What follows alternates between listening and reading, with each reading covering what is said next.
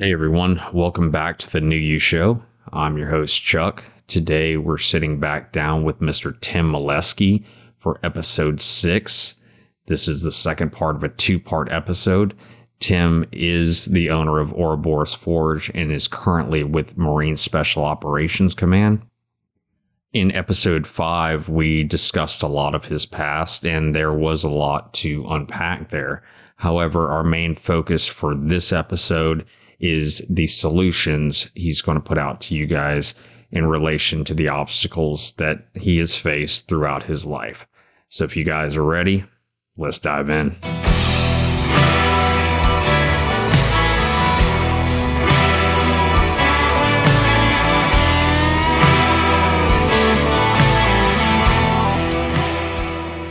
For those, um, you know, that just so you kind of have a, a, frame of reference of what's going on. If you haven't list, listened to the prior episode, if you haven't, you should stop right now, go listen to the prior episode, and then meet us back here for the recap. But uh, essentially, um, I went through a lot as a kid, and obviously, we won't be going through the details right now. Um, but uh, in a nutshell, I was groomed from a very young age um, to kill six people uh, out of revenge, you know, for what they did to my father. Um, this evolved into my rage being very focused to then bleeding out externally and then you know uh, intensifying into me wanting to murder random people and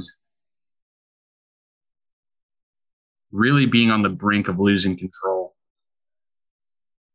Coming to a point where I realized that this was not what I wanted to be doing and going through a very long process, like years long process of reeling it back in. And I'm not sure if I've ever really been sane since I was a kid, but I don't know, developing some sort of sanity, uh, developing. you're consistent, you know. If you're as long as you're consistently insane, at least we have something we can work from, you know. So. That's right. Yeah. yeah. Uh, but yeah, so like build, building some sort of moral code um, that was, you know, more expansive than just uh, sustainability. Uh, because in the past, like I would actually live my life the, the way that I determined right or wrong was was sustainability. So if I was faced with a decision, I would ask myself, um, could I continue my way of life the way that I was living? Um, uh, well, obviously, I'd have to benefit from the the decision that or the you know the the choice or whatever that I was going to be making, and then could I continue my life as I knew it? And if I could, or I was confident that I could, then that the answer was whatever it was that I was going to do was right. And um, if I couldn't sustain my life or couldn't continue my way of living, then it was wrong. So, for instance, if I wanted to steal something, if I was confident I could get away with it, then that was okay.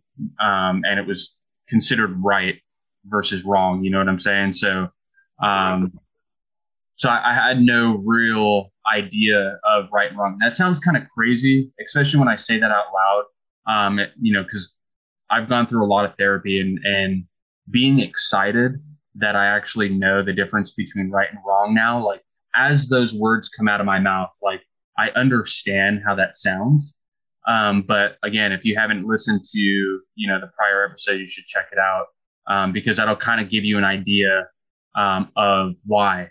Um, the, the well, real, real, quick, real quick on that, man. And you know, I'm I, I don't want to jump ahead because um, you know, for for those that don't know, like I, I just let the the guests speak, man. Like wherever it takes us, it takes us. But with that, when you say you don't know, you, you it was hard to delineate between good and bad, right? Yeah. And when when you say that, is that and obviously there are things that are socially good or bad that are truly good and bad, obviously.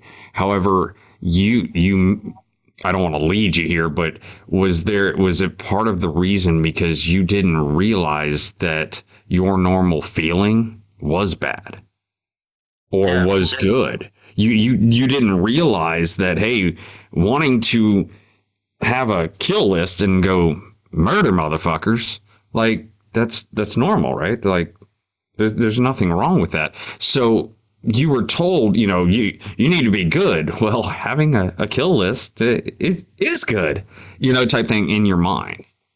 Yeah. So um, I think a lot of kids go through this too that experience trauma at a young age. Is a lot of the times you don't you have no frame of reference um, as far as like what other people are going through as kids. So yeah, so your normal is just that. It's normal. So uh, the way that I was brought up was um, to think that uh, you know killing things to harden your heart for the eventu- eventuality of murdering six individuals like that was normal, and to do whatever it took to accomplish that that end state um, was also normal and good, and it was reinforced.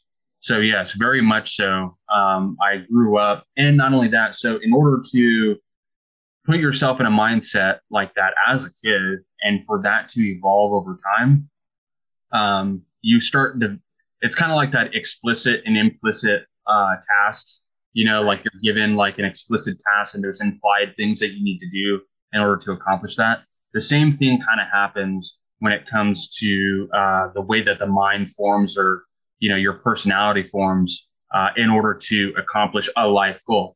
M- most people don't even know what they want to do even now. You know they're like that you know 30 year old in their mom's basement or whatever still trying to figure out what to do with their life. I knew what i needed to do from the age of 10 the age of 10 is when i decided that like these six people like we're gonna die. And like i was gonna do anything that it took uh, to accomplish that um, and that it had to be done by my hands Right, right. That's what I was going to say. Like everybody dies, but you're like, I've got to catch this motherfucker slipping before you know nature takes him or something. Like it's got to be by me. It yeah. has to be. That is the only way that this person is allowed to die is by my hands, and that became a norm, man you know and, and and we we discussed last time about you know we're not comparing we're not judging we're not anything. We're just talking reality man. And that became a child's norm because and, and correct me if i'm wrong but that's pretty much all you knew. Yeah i mean and that's what i well, it was yeah i mean so again there's there's certain things that i can't reveal because it will be very incriminating but I was working my way up to killing a human. So when I was growing up, I was essentially killing anything I could get my hands on, and um, you know that that evolved into it just got more intense as uh, I got older um, because I knew that the eventuality was that I need to take you know multiple humans' lives, and so the thing is though is unless you're a true sociopath, I think that you know taking someone else's life um, is not a natural thing. Um, it's something that you have to. There's like an internal struggle that has to happen. You know, outside of, and I'm saying like you being the predator, um, and not so much being in a situation where um, you have to save your own life or someone else's. I'm saying like you're the you're the wolf essentially. Uh, you know, uh, hunting the sheep. Like I think that's a little bit different. You know what I'm saying? So it's, and that's why like, uh, I, not that I respect this any more than I do any other service members, but snipers in general, that's kind of like their job. And so that's a whole different dynamic. Um, uh, you know, and I don't, I'm not speaking from experience. Um, I am a sniper, but I, I've not deployed as a sniper and I haven't done any sniper missions. I just have the skill set. Um, but, uh, let me just rephrase. I would imagine that that's a very different uh, way of operating than just uh, you know uh, a normal like grunt and an offensive versus defensive um, yeah. an active versus reactive posture right yeah exactly. absolutely um, however you know in, in, in you know, you being military, me being prior military, stuff like that.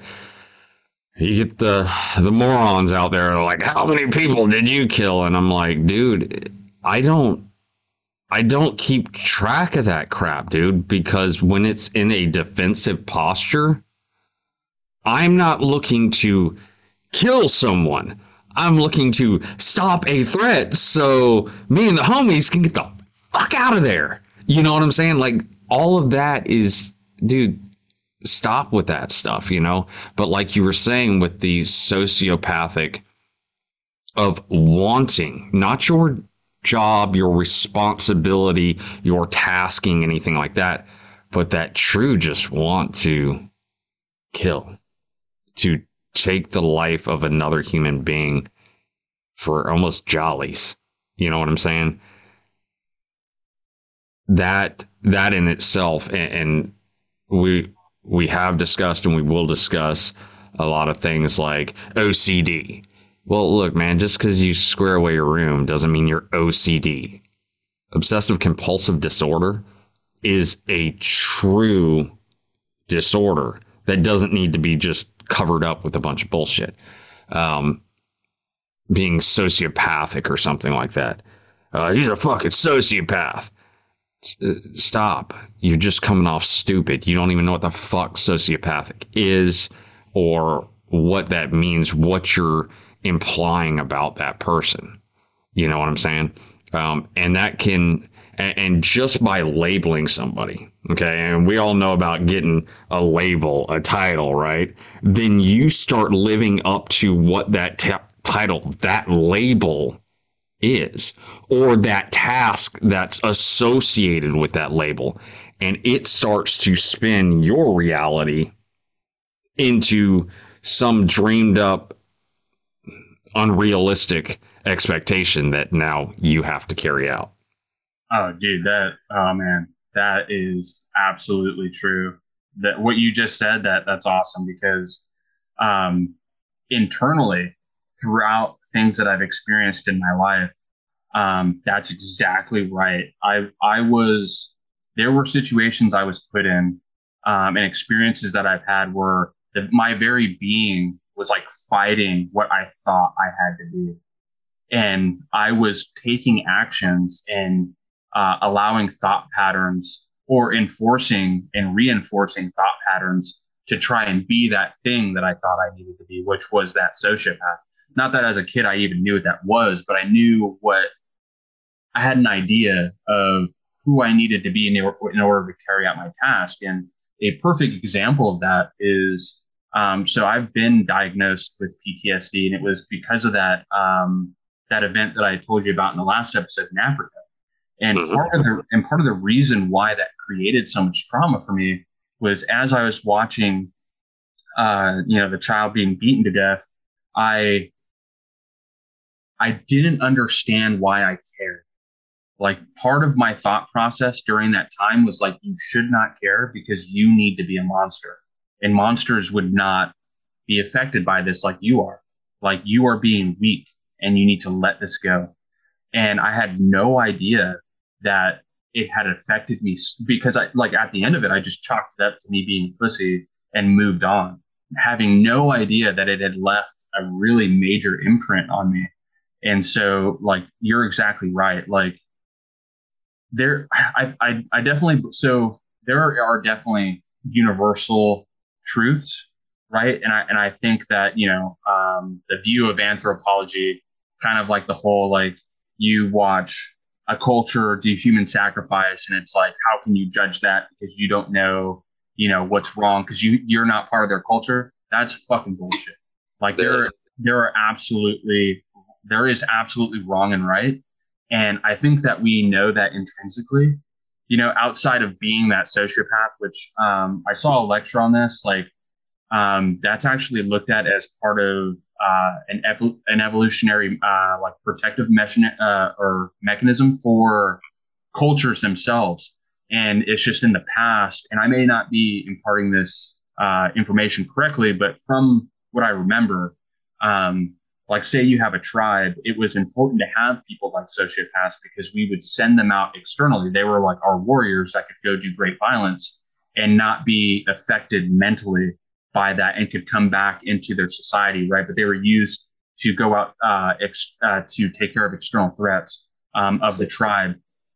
So, so with, with, that idea, so what you're saying, and I, you know, I'm having a, a, a bit of a hard time believing that any group or tribe or nation would actually have like apex like units or people or anything like that, you know, in their arsenal of people to go over to foreign lands or anything like that. and just the sheer thought of them being in that other person's face or that other tribe's area of operation would be enough to scare them. I mean, I, I, I just, I, I, find that hard to believe that in civilized society, we, we, we would have anybody like that, you know, and yeah, obviously guys, we're joking, but that goes into the same aspect of, you know, and speaking of, uh, of, of Marines, you know, back, back when I started, you know, you'd hear the rumors, and I don't know if they were made up by other Marines or whatever, just to kind of make us look bigger and badder. But like where there were some countries that thought literally we killed our own mothers and ate their hearts and shit. Like I'm going, damn, I'm a bad motherfucker. but but I love my mom, so like I, I guess I'm not a real Marine, you know, type thing, you know. That's right. so. uh yeah, well, well, I guess I won't be getting that EGA after all, you know, type thing. But just what's that? Turn it back Kill her again. No. Yeah, turn yeah. that EGA back in. Exactly. Well, no, and, and you know that's that's where a lot of this eh, can can take you.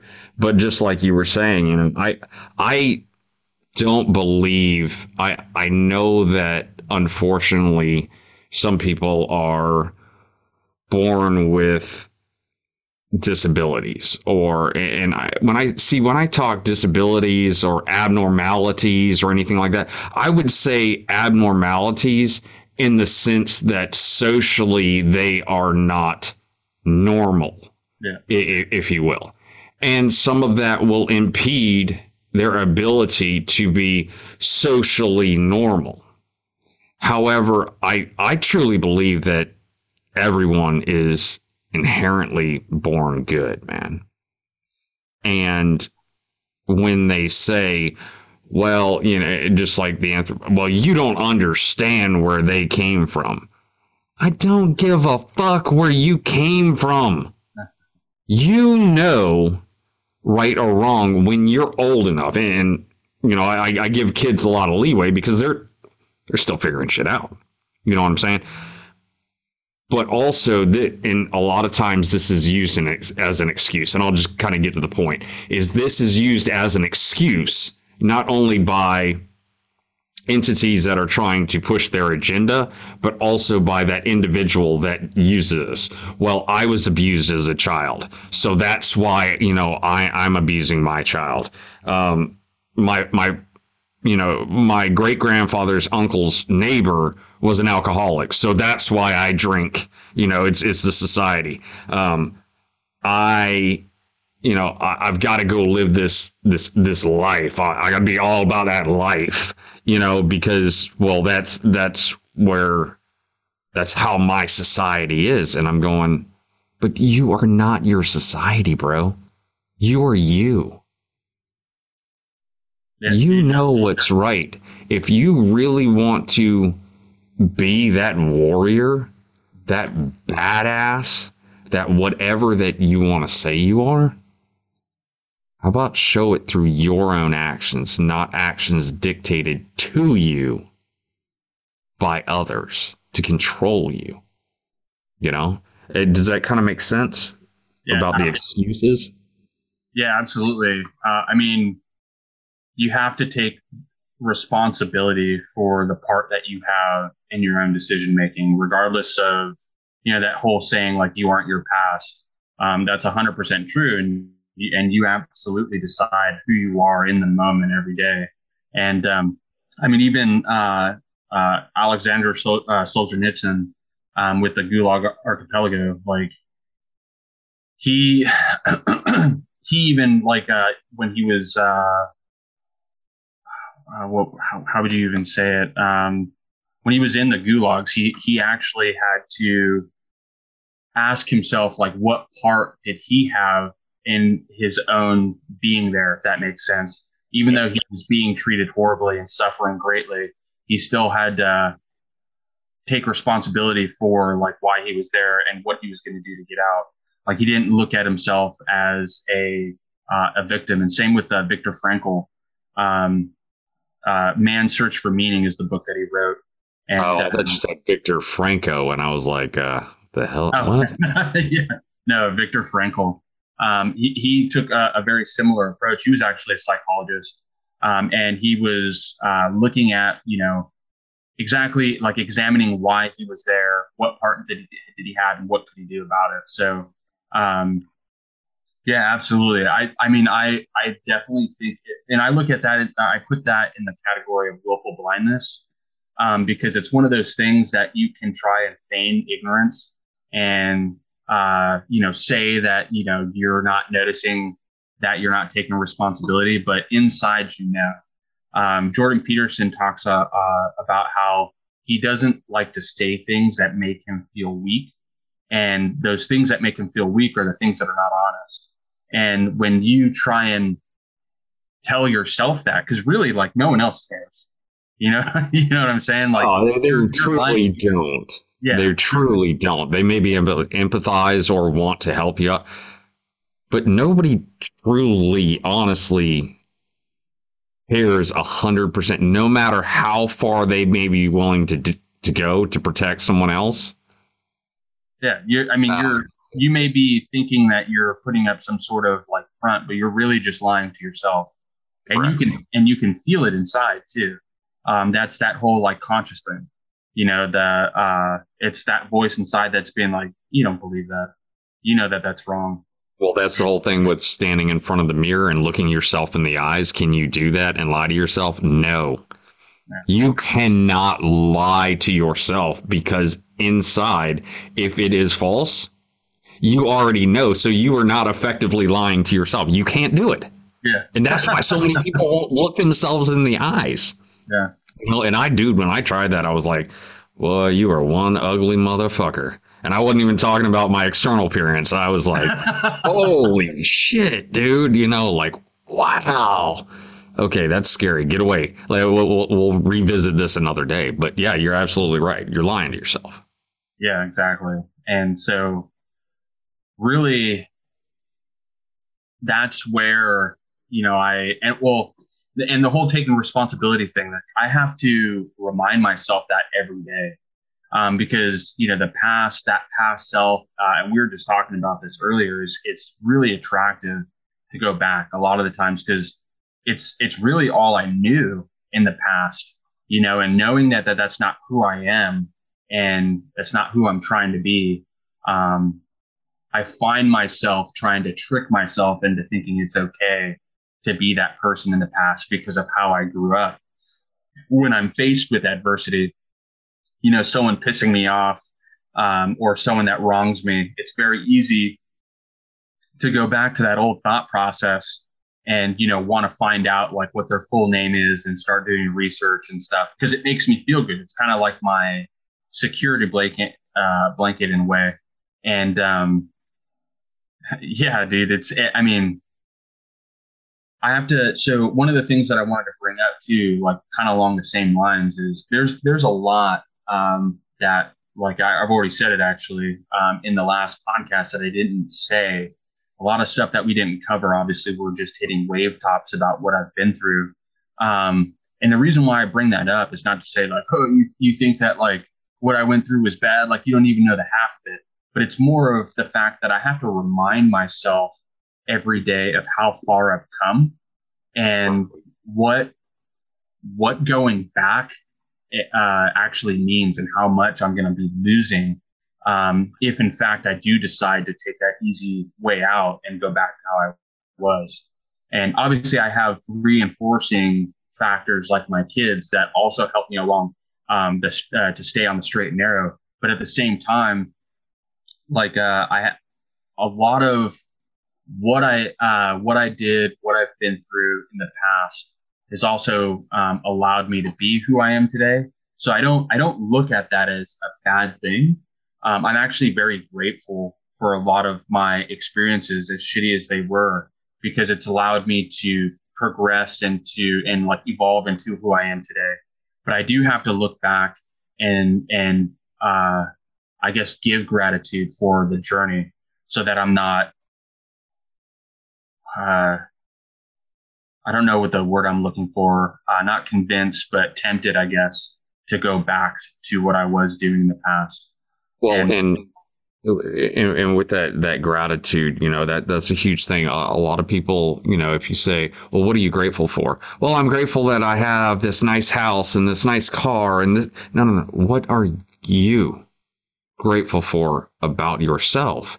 And when you start digging into that, and you you would ask me, and I, I would imagine, you know, you just brought it up. You you ask you, I I'm grateful that I went through some pretty lately horrific shit in my own mind, um, not justifying it as good, but knowing, taking, you know, like the lessons learned, just like what we do here, taking the lessons learned of people that have never gone through anything bad and just did good all their life, or people that, you know, had to fight off creatures for food, you know, like, those types of lessons that you can take from that and that's what why I personally feel so grateful to have I guess come out the other side of so many things and learned from those things.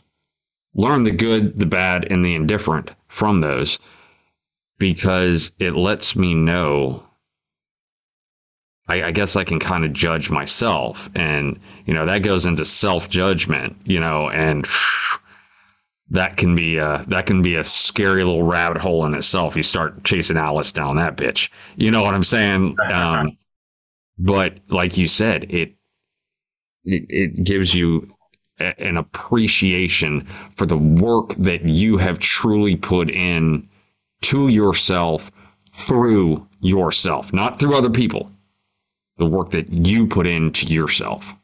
Yeah, absolutely. And one of the things that uh, actually, and this will be a, a good segue into, you know, some of the things that I did as far as um, progression in the right direction was uh, a concept uh, called the philosophy of the shadow by Carl Jung. And I was uh, first introduced to this um, by Jordan Peterson. And like I said before, I, I reference him a lot because a lot of his work has been instrumental in allowing me to move forward, especially in the beginning, because it gave me something to base everything off of. Um, but the philosophy of the shadow is simply understanding that you have a capacity for evil and integrating it into yourself by trying to lock it away, right? So um, one of the the things that was uh, really huge for me in in moving forward and accepting who I who I was um, was watching a le- lecture by Jordan Peterson. And when he talks about the uh, philosophy of the shadow, a lot of the times it's framed in a way of uh, for people that are very, I guess, scared of progress or not aggressive enough to um, take life by the balls, essentially. And so, so yeah, so he kind of frames it in the sense of like, hey, you need to get in touch, you know, with the animal inside that has the claws, right? You need to become dangerous. Um, you need to be able to fight for what you deserve. And I remember uh, listening to that lecture, and I knew there was something important about that concept. But the thing was, is at that time I was I was constantly living in the shadow. Like I was the shadow. Like there was no like light. I guess it was only shadow. And so, but something he said, I was like, there's something there. There's something more there. Even though, because he was saying like be more aggressive. I was like, I'm too aggressive. And I was in, in the in the beginning, I was a little irritated because I was like, well, what about the people that are in the shadow already? And then I had a thought, and I was like, well, he's passing really good information. He's giving me the answer. All I need to do is just reframe it. And instead of looking at it like, hey, I need to accept my shadow uh, to become more aggressive, it's to accept my shadow and look at what I can do to be good. You know, like the the opposite of what he was saying, essentially. Accept and, your light. Exactly. Yeah. Exactly that. And I was like, oh crap! Like that's it. It gave me a direction to go, and um, I mean that was that. That's kind of where my uh, journey began. And one of the things I try to remind myself, especially early on, was that exact thing about like what what does it mean to be a good person because that that's what my goal became at that time was i want to be good. I want to be that light because i've only really lived in the shadow. And um but i felt like i had it was such a long journey it was going to take me forever. It was really discouraging at first because it's like i'm so i've fallen so far. Like is it even worth to take that first step? You know like am i even redeemable?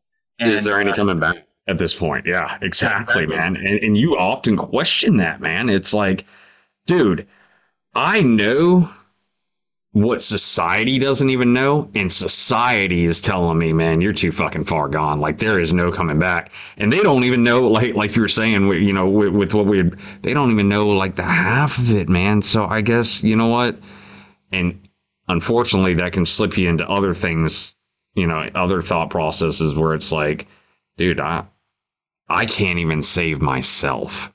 So yeah. what's the point of anything? And, and that's dude, a, that's a scary road, bro. Yeah, but it's absolute bullshit because it's absolute bullshit. Thank you. it's yeah. complete bullshit. It's yeah, and uh, the biggest reason too is because you know society is made up of a lot of people that have not have not accepted their shadow or un- they don't understand their own capacity for evil right? And so a lot of a lot of the quote unquote good people are just cowards that are too afraid to break the law. But if given the chance to do bad or evil, they will. I mean, riots are a perfect example of that.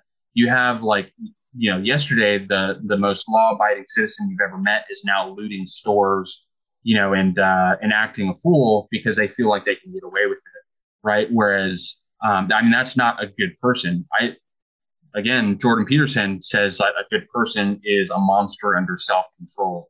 And so essentially what, what you do by accepting your own capacity for evil or understanding your own capacity for evil, right? Um, is you are, you're much closer to becoming a good person than those that don't understand that, if that makes sense. So if you've been through a lot of shit, and and this is where the whole redeemable part comes uh, uh, uh, or yeah comes in is you've you've done a lot of bad you have that monster you are the monster right? And you feel as though you've done too much or you've fallen too far that you can't be redeemed. But what you don't understand is you're actually so much closer to being a good person than the quote unquote uh, societally defined good person if that right. makes sense. Yeah absolutely. Yeah, all you got to do is accept that you are what you are and then decide to move forward because you've already got the monster part down. Now you just need to get the self control um, down. And that's, you know, deciding essentially that, hey, you want to find the light and taking that first step forward. You're already halfway there. The person that has the super long journey is that coward that stays in their house because they're, you know, or doesn't break the law because they're too afraid of the consequences. So if you're out there thinking that you are unredeemable, like that is absolute fucking bullshit because you are so much closer to the light, you have no idea. And so, well, and, and that that's oftentimes, man, where people will slip because this is, you know, certain stigmas are almost glamorized through awareness and all this stuff that it's encouraged and you're told like look man you you are irredeemable, man. Once you go to the dark side, there's no coming back. Bullshit. We were all born in the middle. There was no light, there was no dark. There was like your mom's womb, and then we won't go into everything else. You know what I'm saying? Like a little smack on the ass and say, hey, welcome to life. Here you go. But once you have been down that road, man. And it, th- this is something else to think about is that societally, we are, for the most part, encouraged to be good people. So that encouragement is out there. So why is that harder than fighting all the encouragement to be bad? Well, it's not. But you're being told because you're at that level, they want to keep you at that level. And a lot of the reason why, and it depends on where your shadow is or what your strengths are on that side. A threat does not mean that you're going to actually harm someone or not do good for yourself, your family, for society or whatever. People can perceive you as a threat because they are actually carrying out their evil side. And by not having you there to back them, not having you there to perpetuate their stigma, their, you know, whatever their agenda, you now become that threat. So what, what is their thought process? Got to keep them down here, right? You got to tell them they're irredeemable. And then you have people like you that'll just come out and just straight like, dude, that's that's bullshit. Like you're almost fucking there, bro. And the majority of society is like going to help you along, i.e., uh, outreach programs, um, you know, substance abuse, post traumatic stress, uh, physical, you know, domestic abuse, child abuse, uh, sexual assault, uh, you know, whatever. You got a stub toe. They they got a hotline for that. You know, like there are so many places to reach out, but it's stigmatized not to. But when you start falling victim to your own victim mentality, your own stigma, all that stuff, that's where you guys need to realize that if you have already been down down that path and you have lived that path, that's cool because dude, you check that box. And in order, and, and, and here's the deal in order to have darkness, you have to have light. Darkness would not be a thing if there wasn't a thing called light, right? And it has to be equal. There wouldn't be good without bad. You, you see what I'm saying? So both of them are equal. It's how you perceive them and what you put into your own head as to what is achievable in your life. Asking the person, you know, and we ask it often is, well, are you worth it, man? Well, fuck yeah, I'm worth it, man. Then, then why are you acting like you're not worth it? Well, I, I just said I'm worth it. No, no, I, not your words. I said act. Your actions two things in life that you can control your thoughts and your actions, right? Well, thoughts are great. They're not going to really get you anywhere, except for down in the dumps, like you were saying, with, your own head and believing that bullshit that you can't fucking do it. But when you decide to act and act on your what what you know is going to be best for you, what you know is going to bring you closer to that balance, that homeostasis between dark and light, your shadow and the light. Once you decide that and you decide to take action and you step off, man, like just like you said, you won't even realize that, like, dude, it's just down on the next block. Yeah. Or you thought it was another country away. What and what's funny is the fact that all I had to do at that time was turn right, you know, go down the block and get it and that and i would say the fastest way you know uh the fastest uh or the way to get to a point the, the fastest is just a straight line right? Like i took a zigzag fucking all over the place like route to get to the conclusion. You know you, i mean you you you brought up about like seeking help and that is not what i did in the beginning. Um i was very hard-headed and and here's the thing, like I actually with excuse me, with with how far gone I was and how long it took me to accept that I needed to ask for help. Had I not so I look at guys like in our communities and there's one or two ways uh, dudes end up going out. They end up either imploding and that's suicide, or exploding, and that's homicide, right? And I actually look at myself as very fortunate um, to have been on the homicide land of things because, to be honest, with how long it took me to get my head on straight, it, had I been the implosion type, I may not be here right now. And so I was actually, by going down the path that I did, I was afforded, I think, a little bit more time to figure things out. Um, and and the reason why I bring that up is because if you are on are on the implosion side or a type of person, which is majority, I would say, um, you you don't have the luxury to to be as hard headed as I was. Like you That's need to just go out there and seek help because in the beginning, um, especially because I was more worried about my career than I was about myself. Um, you know, as as you guys know from the prior episode, um, I joined special forces so that I could get the skill sets that I needed to carry out these uh, murders. And and the reason why was because I needed to know how to get away with it. Not that I didn't care about what happened to my, what happened to myself after the fact. It was more of I need to have the skill sets in order to kill all six of them because we're all in different locations, and I need to not get caught after the second or, or first or second one, right? And so um, in while I was in special forces, I wanted to go up to the next level. Um, I wanted to go up to tier one, and I could not risk. And, and, I'm, and I'm saying like this is when I was like flirting with the light. You know, I was like, uh, I'm not sure if the path I'm going on is the right one. You know, um, uh, my daughter had been born.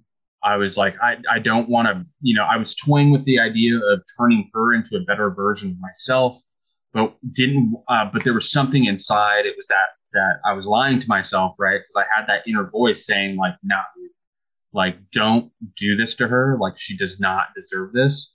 Um, change it, make it better for her, you know, type deal. And so that was like a whisper in my ear at the time uh, that I was being willfully blind to because I heard it but I just wasn't listening to it. And so what I was thinking was that I needed to go into tier one to get more skill sets.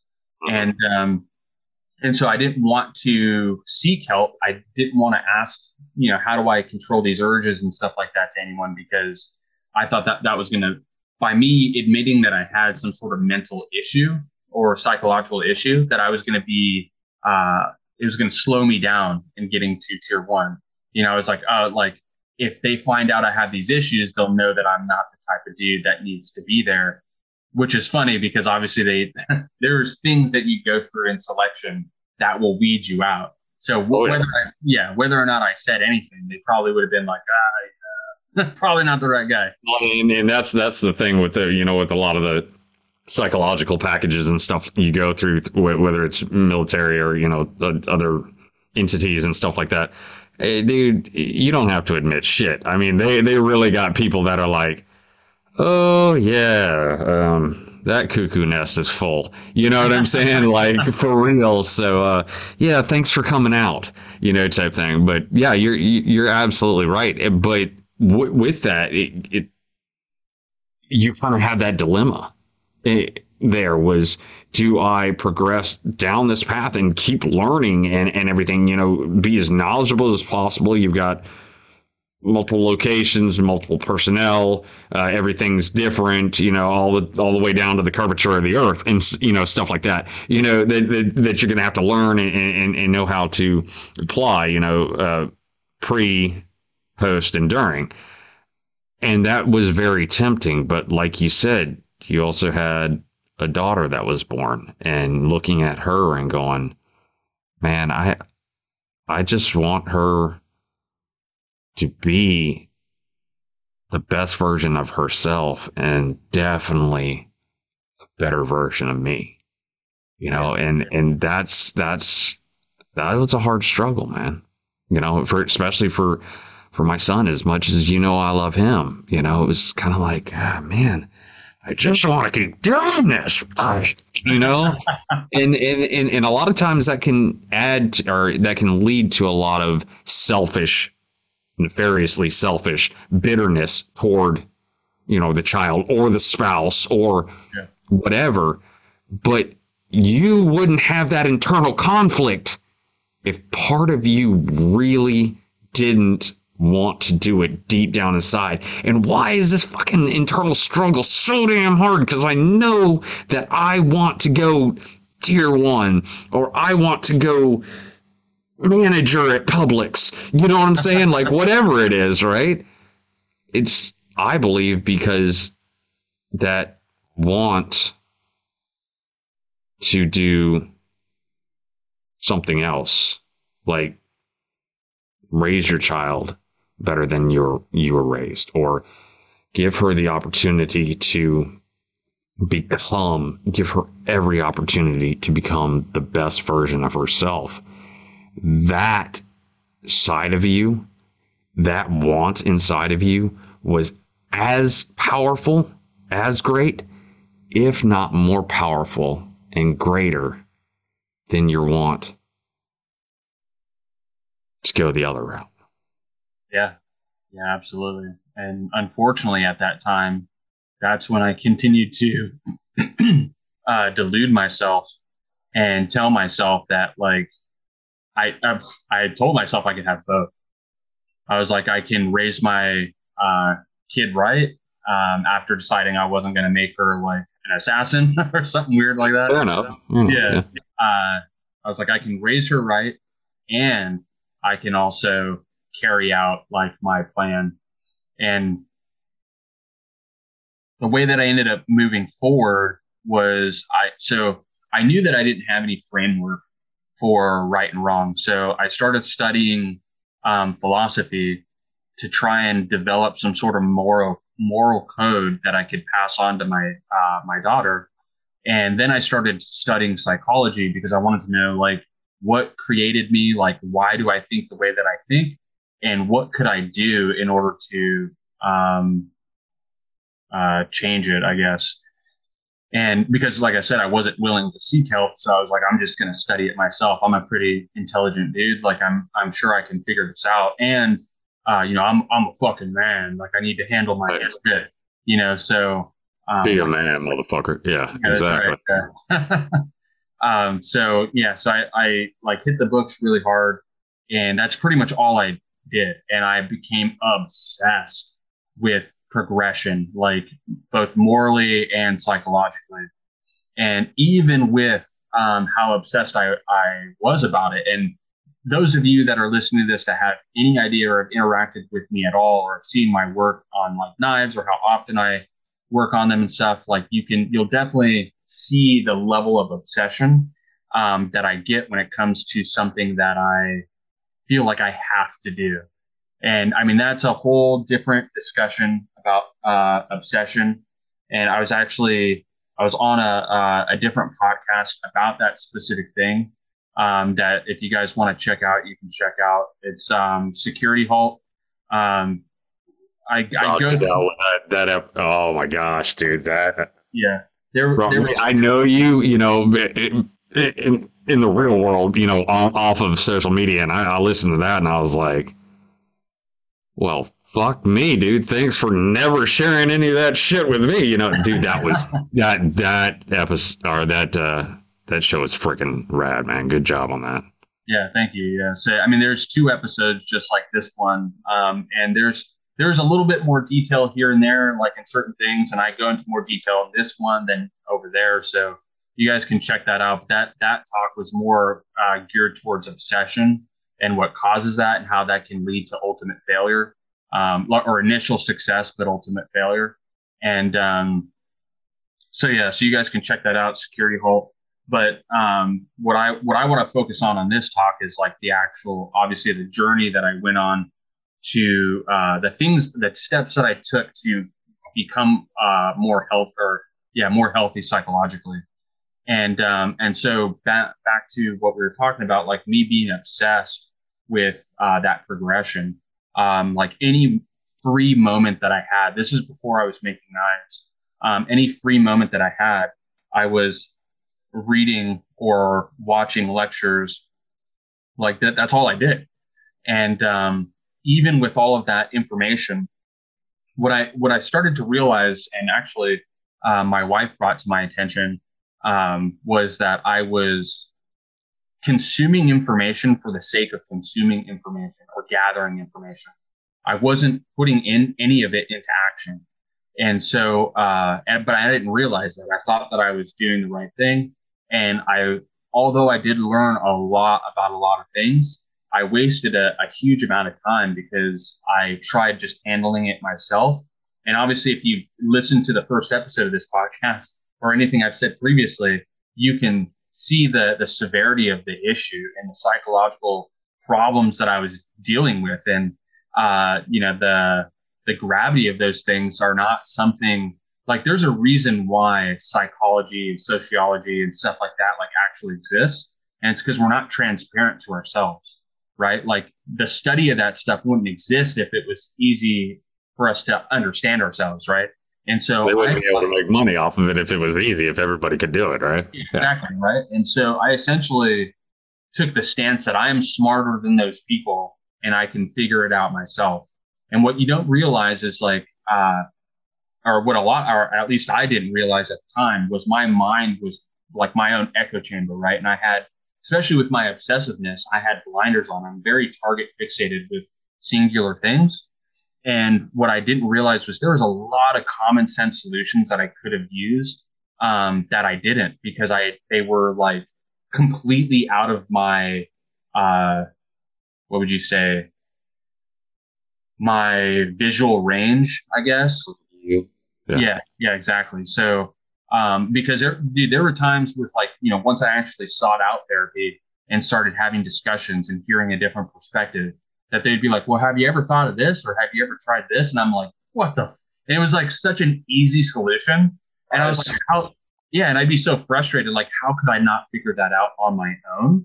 And it's because I was so target fixated on a specific thing that I, I, I was in my, like I said, my own echo chamber within my head, right? I was, I was doing that whole thing where I had a specific goal and then I was finding evidence to then strengthen that uh, that point of view. I wasn't taking in anything else other than what I thought I needed to, um, and so that's why like outside perspective is so important. And um, and and here's the thing: I knew that about uh, I I had that exact stance when it came to intellectual conversations. I would absolutely listen to. I mean, I was doing it with lectures.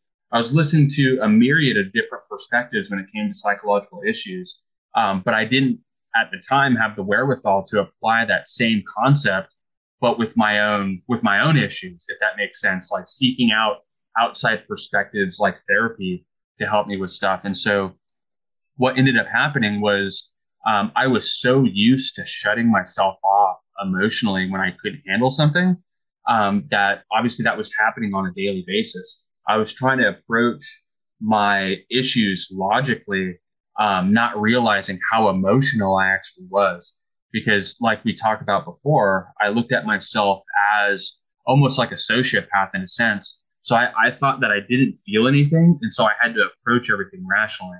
But what I didn't realize was how sensitive and how actual, actually emotional I actually was. It turns out that majority of my decisions are made based off emotion, not rationality at all. Right, right. And um, and to kind of just uh, well actually if you want to remind me about hitting like why that is like why a lot of people that think they're rational are tend to be more emotional um, especially when it comes to, to anger we'll we'll hit that in, the future i know i'll forget if you don't remind me um, but that's why I'm writing this down right now because both of our memories are. I, I, think that's why we're sometimes so tangential because we don't remember what the fuck the point of what we were saying was, and then finally we're just talking to like all of a sudden that light bulb goes off and it's like, oh fuck, that was the point. Back to yeah. the price of tea in China, you know, type thing. You know. Yeah, exactly. Yeah, so I mean, I, I spent uh, about two years doing nothing but studying, and the issue was that I wasn't making progress fast enough, and that's because I wasn't getting a full picture. And so I still was, even though I was making progress, I was, it was like I was making, I was walking up a, uh, a very muddy slope. And although I was running as hard as I could, I was still backsliding, if that makes sense. So I was, I was still spiraling down. Even though I felt like I was making progress, I really wasn't. It wasn't fast enough with how fast I was descending, if that makes sense. Is I guess a, a better way to put it. And so when when I I was already I, I felt like I was already emotionally shut off. So when my emotions uh, uh, weren't allowing me to progress forward, and I was still being like overwhelmed um, by my situation, I then started uh, relying on alcohol to be my coping mechanism, and um, and so I started drinking a lot. And there, I mean, there are those that um, are listening to the podcast that know me and know the old me and how I used to drink. And dude, it was like really fucking bad. Like to, it's one of those things that uh, I don't drink anymore.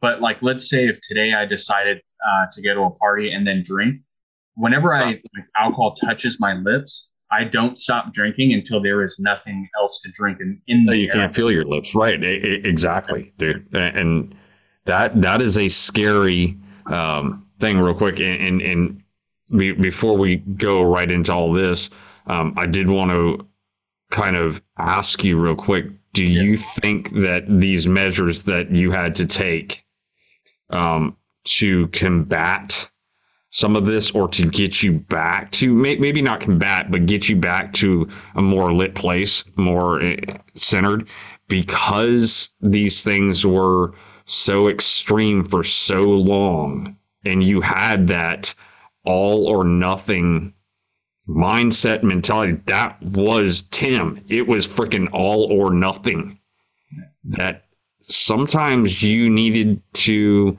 go beyond a little just a helpline or something like that. You had to combat extreme with extreme. Oh, absolutely. And uh, and this is where I was saying, like, you know, it's you you have to be a little bit careful when it comes to uh, taking extremes, but that's how I've lived my entire life. So yeah, I mean, that's essentially what I ended up doing was combating extreme with extreme. Once I had hit my rock bottom, and was like, okay, like I clearly do not have fucking control. Like now I need to, it, like, so I look at my healing like war, you know, like, so I don't, there is not a single like a piece of gear or tactic or anything that I will not use in order to crush my enemy, which is like that other side of me, right? Obviously, I'm integrating it. I'm not like getting rid of it. I mean, you really can't, even if you wanted to. Um, but but at the same time, there's there's nothing I'm not willing to do in order to progress to a healthier state and you know become that like best version of myself, right? So um, yeah, absolutely. I mean, it it had gotten so bad um, that once I did hit my rock bottom and was like, okay, like that, I cannot do this myself. I've proven this to myself over and over and over, and I finally have done something so bad where I'm like, they're like, it's it's over. Like you had your shot. You you tried. You proved to yourself that this problem expands beyond yourself, and uh-huh. something extreme needs to happen. And so what I ended up doing was going into an inpatient. I decided that um, what I was fighting for was more important than my pride, which I had held onto dearly for so long. Because if you think about it, like really the only thing that I had like growing up and coming up was myself. You know, so it was like I had I needed that that self reliance what allowed me to survive in the past, and so that's what I relied on um, to continue to be um, during that time, and that's why I was uh, or during my uh, I guess progression towards the light. That's what I relied on was that I only I could do it because I didn't trust anyone, right? And once I realized that my the, the issues that I were dealing with were so complex. They were too complex for me to, with my lack of experience, to be able to handle in the time frame that it needed to be. If I had like 80 years to just study this, and uh, you know, eventually I feel that I would come up with the answer, but I would have burned down the world in the meantime. Correct. If that yeah. makes sense. So, I, yeah. So I came to the conclusion that yes, I'm I'm confident that eventually I could come up with this, but the timeline isn't matching.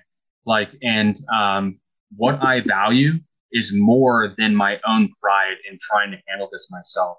And that that that uh, that thing that I value was my family. And so I decided I was like, all right, like I need to put myself in the hands of the experts um, because like I'm done. I'm done living this life. And just like you said, I combated extreme with extreme. I was like, I'm going all out. Like they, they have like a, a progression that some people take. And that's like, hey, you go to therapy and then you go to what's called, uh, if that doesn't working, go to intensive outpatient. If that doesn't work, then you can go to inpatient.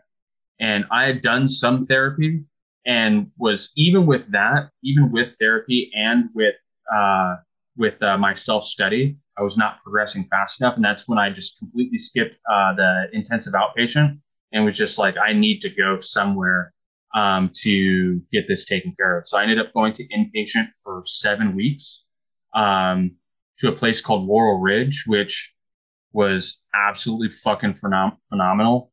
And um, yeah, I mean, dude, that that was probably uh, one of the single best decisions I've ever made in my life. And really, you don't have to look at it so much as going to inpatient is always the answer, but it's more about rate understanding that things can be beyond yourself and that's okay. And then asking and no understanding that asking for help doesn't make you weak, if that makes sense. Like that was one of the things, especially like growing up in, in SOF, um, or just in the military in general, you know, like the culture is that you know you don't talk about it you drink about it that any like asking for help is weak or at least that it, it's funny because we we always like uh, put ourselves out there to our brothers like hey you know come on like hey dude like if you ever need anything i'll be here for you. And the dude's always like you know that you're talking to is like yeah man i'm good. And you're like all right cool. And secretly inside you're like oh i hope he doesn't ask you know because like how am i going to help him when i can't even help myself? Um, you know that type of deal. And um, yeah, man, like one of the hardest things I've I've been through a lot of hard stuff in my life, and probably the hardest thing I've ever fucking done was admit to myself that there was something beyond my control and I had to relinquish control. Because I mean, as, as you've heard in my story, like I had very little control as a child, and so like over time, I developed a personality um, that allowed me to believe that I could control everything around me. And so actually, like I spent a lot of my time manipulating people to get what I wanted because as I said before, my, my concept of right and wrong was very skewed. And so I, to be able to accept that I could not control something was almost unacceptable. And weakness was not tolerated, um, in my, uh, like younger years, you know, or just growing up in general. So my per, uh, perception of uh, you know weakness was asking for help. And as we discussed in that very first episode, perception is only like you know they say perception is reality. That's only half the the picture because there is still objective reality that well, you have correct. to contend with. You know, so if you try manipulating reality, you may try pulling reality in a certain direction, but it's not going to snap. Eventually, it's it's going it's not going to break eventually it's going to snap right back at you. It's going to hit you right in the face. No matter what you perceive to be real, like there is objective reality and it's going to show itself.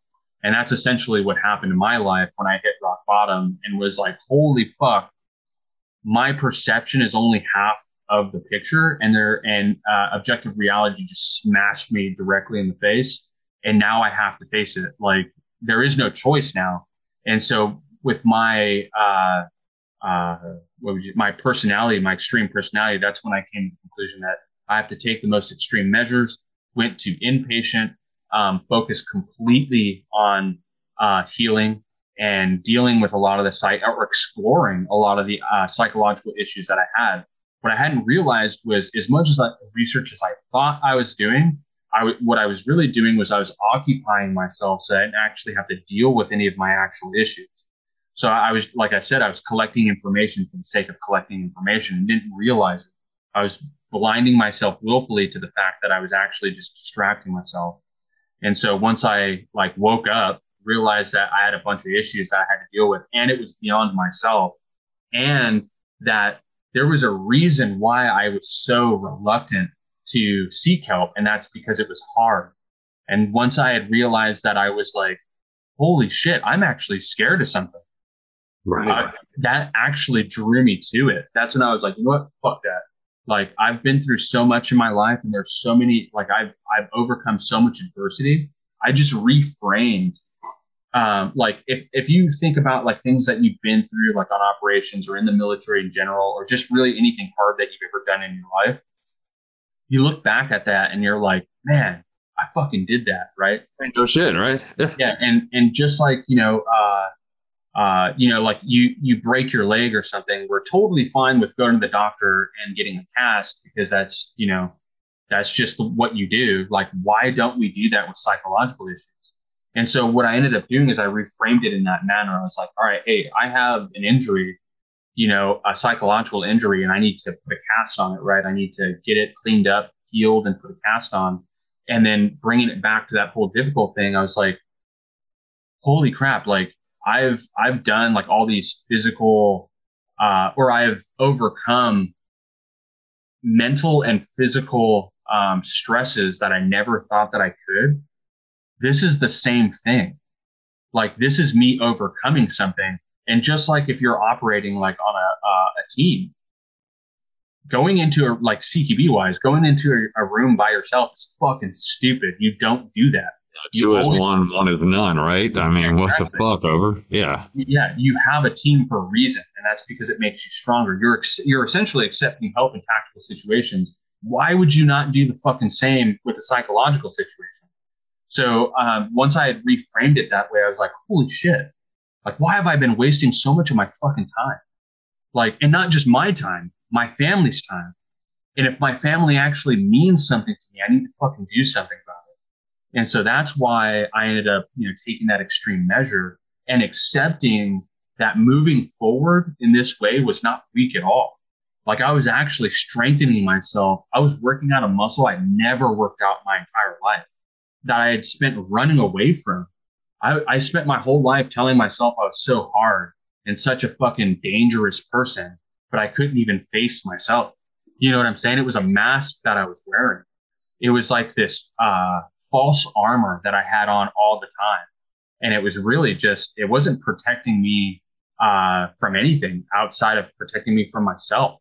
You know what I'm saying? And like, really, that was, that was the challenge that I needed in order, or, or challenge I needed to overcome in order to actually become, you know, that the, the person that I thought, the real man that I thought I or, uh, was already, you know, and so, and I'm still on the journey. Like um, the journey never ends. So I'm not saying that like I'm healed and I'm I'm the man now.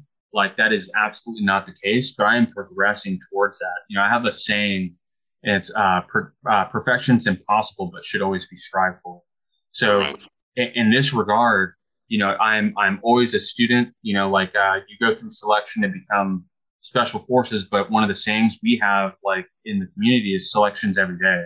Like it doesn't fucking matter what you did yesterday. It's what are you doing today, right? And so when it comes to it, you know, without trying to get too distracted and going back to seeking help, um, I just I had an epiphany at one point, like like I've been saying this entire time, where I was like, holy crap, like that is the war that I've ne- been needing to fight, and I just needed to accept the tactic, right, the the tool of um, that inpatient for my case is what I needed. Um, I needed to drop that pride and accept that so that I could actually truly move forward. So I ended up going to um, inpatient, and one of my major issues is anger, and um, uh, and this and now thankfully I remember um, bringing it back to the whole being more emotional than rational.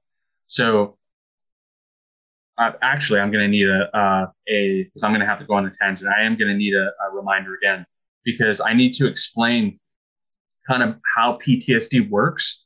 Um, and I learned this at inpatient, but how PTSD actually works and why, especially guys that have ex- experienced uh, or just people that have experienced trauma are so prone to emotional outbursts or like uh, uh, impulsive decisions.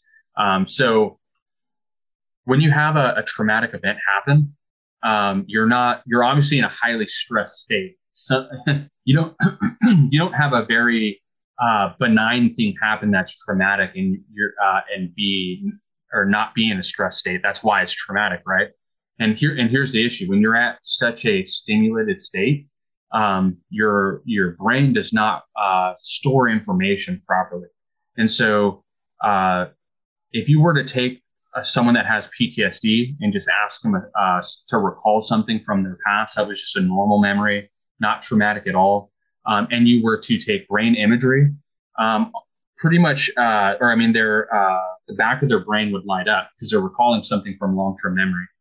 Whereas if you were to ask them about that traumatic or recount a traumatic event, like their index event or something, like index event is like the, the most traumatic thing they experience and then you took uh, that brain imagery, everywhere in their mind would be lighting up except the back of the brain. And the reason why that is is because that that back portion of the brain deals with that long term memory. But the issue is is uh, when you're having that traumatic event, event, your brain is still processing all that information, storing that information. It just didn't store a timeline to it, and that's the right. thing about like PTSD, and that and that's why like the whole like flashback thing, right? flashback to, if you're having a flashback, that doesn't mean, or doesn't always mean that you're kind of like the movie show to where you're like ducking under a table thinking you're actually in the shit again or something like that. Like that is one possibility, but it doesn't always manifest that way. It can be something to where there's a piece of information, like in my case, my my quote unquote trigger, which unfortunately social justice warriors have like completely ruined that fucking word. But like my my trigger is kids crying. When. I hear a child in distress crying, my body goes into fight mode. So what ends up happening is uh, it's not that I am seeing the kid being beaten to death in Africa. What I'm actually, I don't actually, I'm, I'm in the present moment. I see what's happening around me. The issue is the back of my brain isn't lighting up when that piece of information is being presented to me. What's actually happening is everywhere else in my mind is lighting up except for the place that has a timeline. So my body actually thinks what's happening in Africa is happening because there's no timeline associated with it, just the information. And so my body goes into fight mode. And, um, and when your body goes into that highly stimulated state, um, and you're in that fight or flight response, what's governing your actions is your amygdala, not your frontal cortex. So when your amygdala is governing your actions, you don't actually have access to making any sort of rational decision. It's all based off of quote unquote instinct. It's that lizard brain.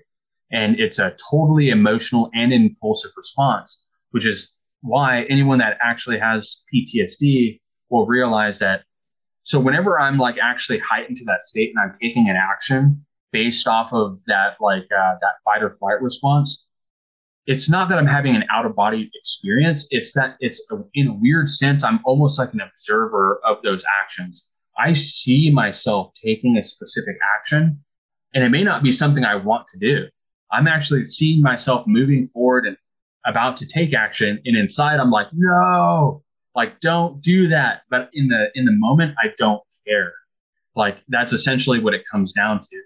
And, um, and it's because I'm making a decision completely based off emotion.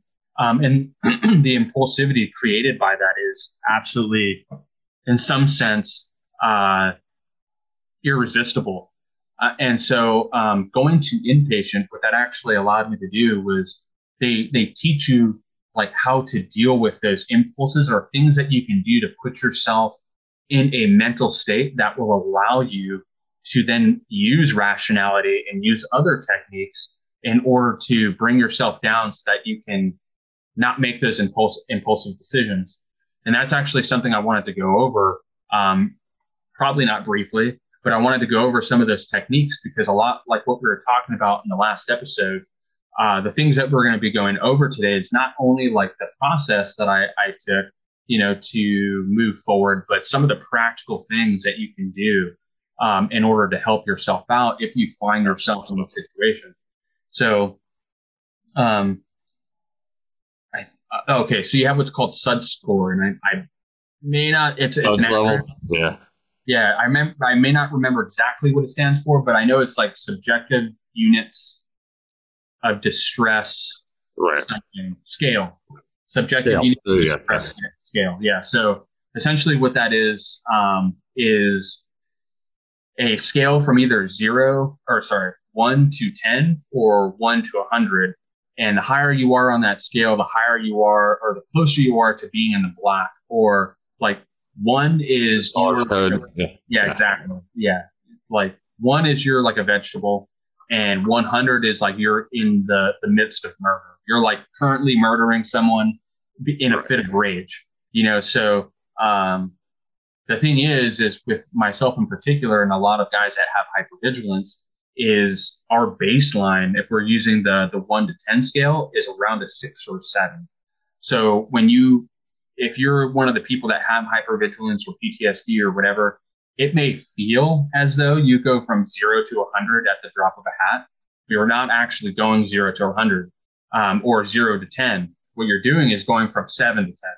It's right because you're constantly in that orange, if you will, or there at 60, 70. And that's just once again going back to your norm. Exactly. What you operate at. But other people just look at it and they're like, oh, well, he's down at zero right now, even though you are hyper vigilant. You're he- hearing a civilian helicopter coming in. You're hearing birds chirping, you know, as, as, as warnings, or you're seeing this. And a lot of people aren't realizing that you're seeing that because you're constantly operating on that level. And that, that yeah. that's huge. Yeah, exactly. And just to touch on that real quick, just to kind of give some uh, a little bit of explanation about what you were just talking about, like on a normal basis, the way that we pro so one thing we were talking about before we started actually recording the podcast was um, about how you know uh, we only use so much of our brain, and some people will say like, oh, you know, the the part of the your brain that you don't use, like if we used 100% of our brain, we can like levitate shit or whatever, or be more or smarter, or process information faster. And it's like, no, that's actually not the case. We use 100% of our brain. Just majority of it is uh, inhibitory. So, uh, like for instance, you know, if you were to, if you're sitting here in chair right now, your body is actually processing not only all the sights that you're seeing, all the sounds that are around you, but also like your five senses essentially, right? So, like if I were to tell you to feel your feet in your socks um, and your socks and your shoes right now, from before when I just said that, you were not aware of it, but your mind was processing the information. It wasn't until I brought your attention to that specific thing, uh, you, I mean, that you even felt it, right? And so the uh, your mind was actually your consciousness, or that within the window of consciousness, there's only so much that can fit. And so, and that's why our vision is the our vision is kind of like a microcosm of how our mind works in a sense, where we have a like a very high uh, resolution at a singular point, and that resolution dissolves as you go into the peripherals. It's kind of the it's kind of the same thing, right? So um, with the hypervigilance, um, dudes that have hypervigilance are just more keyed in. Well, one, they're heightened. They're a lot more heightened. So, and with that heightened state, you're you're uh, you're absorbing a lot more of, or a lot more of the information around you is more apparent, and it's typically uh, around like things that could uh, be perceived as threats. Now, that can be a threat to your physical state. That can be a threat to your ego. That can be a threat to your time. It can be a threat to anything, right? And uh, the higher you are on that scale, the higher or the more likely you're going to process information around you as threats. So you're going to be more aware of things around you, which is why you're in that heightened state. It's kind of like a, a, a positive feedback loop or like a cyclic thing that's happening all the time, which is what's keeping you at that level, right? And that's right. why, like, for someone like you that's had a lot of experience with um, helos and you know stuff like that, like you're you're more keyed in to that specific frequency, whereas a normal person walking down the street, they've had no no reason. There's nothing consciously important about a helo sound, which is why their their mind is inhibiting uh, what their perception or their conscious perception of that because they're perceiving it and they're absorbing that information, but it's not being brought to the forefront of their consciousness because it's not important. And in order to survive as humans, we've uh, come through evolution into only focusing on what's important for our survival. Now that, right. changes for people depending on what you've been through, right? Like for people that have, uh, you know, operated down range, like maybe a helo sound is absolutely vital for survival. You need to know where, when it's coming, what direction it's coming, how long it is before it gets there.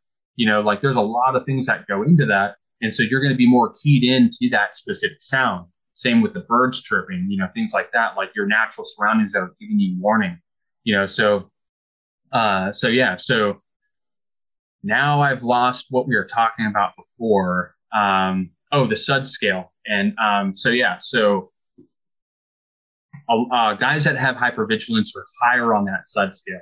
It's a lot easier to be quote unquote triggered into a state where you're making decisions based off emotions and using that amygdala. Like I was saying before, like whenever I hear a kid cry, like my amygdala takes over, my instincts for that lizard uh, brain takes over, and my body just reacts. And um, and so here now now I'm remembering why we're talking about this because I want to give you guys practical information that you guys can use that I learned during my in, uh, time in inpatient, so that you can actually prevent yourself from making those impulsive decisions when you're in that heightened state. And so here's the thing: when you're at a high high enough state, or you're at like an eight, you're no longer using that frontal cortex. So how are you going to then you make a rational decision to calm yourself down? You really can't. And so you have to take precautions. You have to have fire planning. And so what I typically do is I will carry a thermos around with ice cold water. And what that allows me to do is, and oh, and uh, this was something I brought up from before on that other podcast is if you are telling yourself right now that carrying a thermos is not practical, especially if you're in the military, that is fucking bullshit. Because I absolutely, yeah, I know everyone has an Nalgene. The only time I would say that it's not practical um, is if you actually no, I, I can't really even operationally, I can't think of a time when it wouldn't be practical. And even if it if you're in an operation, that's the time when being aggressive is actually necessary. So that's not a time when you actually need it, right? But when you're in your day to day life, especially if you know this is an issue that you have, then you just make it happen. Um, but having a thermos that can keep water cold um, and using that, if you get into that state where you're like, holy fuck, I'm about to smash this dude's face, or I know that I'm going to be making an impulsive decision, splashing cold water on your face or the back of your neck um, will actually physically force your heart rate to slow. And, the, and I forget what the, the effect is called, but it's tricking your body into think that thinking that you just went underwater, very cold water. Palsy reflex. There you go. Yep. Yep. Oh yeah, and that's that's real shit. Like oh, for, for any of you that are that that are like, what, what what do you say, mammals and shit? No, the mammalian reflex. When that kicks in, your body does some fucking amazing things, man. For yeah. for preservation purposes as well, you know. Yeah, exactly. That I mean, that's it's telling your body like, holy crap, we need to slow our heart rate for survival. And and so it's a perfect way. And part of part of one of the effects of obviously being super heightened is having your heart rate go up like considerably. So having a way to slow down that heart rate, uh, you know, when you can't make those rational decisions, will bring you down to a level to where now it gives you that tactical pause. It allows you that that crucial one or two seconds to be able to make a rational decision. So there are times, like I was saying, like there's, uh, you know, when I'm at that heightened, uh, heightened state, like I just don't care. I, I can logically understand what's happening. I just don't give a shit, you know, and I just, I just want to destroy whatever's in front of me. But the second, and I've, and dude, I've tried this. There's been times where my wife, like when I'm like getting super amped and getting really angry, has come up with like an ice cold soda and put it on the back of my neck and dude, it's it's almost upsetting at how well it works because in that like split second, I like my SUD score goes up to 100. And I'm like, what the fuck? Because she just surprised me with something cold.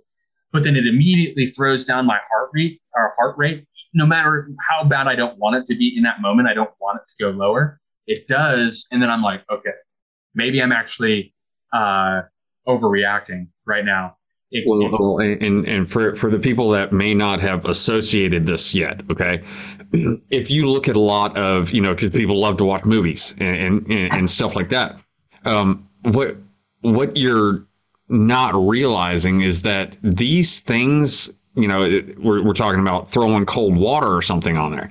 Imagine this, okay? You're watching a movie. All of a sudden, somebody's being all hysterical, and it's like, right? They freaking splat they, they throw this big bucket of ice cold water on them or whatever like that and then they just like they're like oh my gosh okay i'm calmed down now right Well, that's because that mammalian reflex is supposed to be triggered. Now, obviously, well, I can't say obviously, but more than likely, a lot of these directors, the writers, the producers, stuff like that, they didn't know why the hell it worked. It was just a common thing that seemed like it would work. You know, splash them with ice cold water.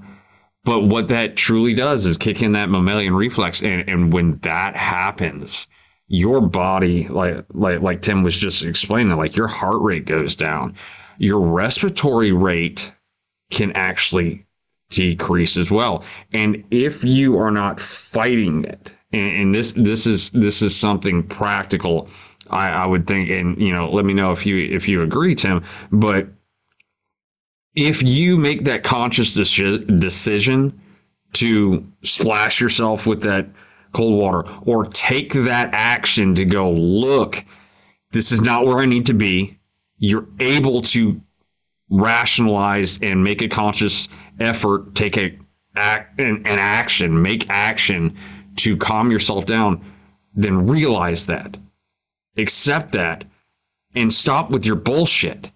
You did that intentionally, so don't try to combat that with anything.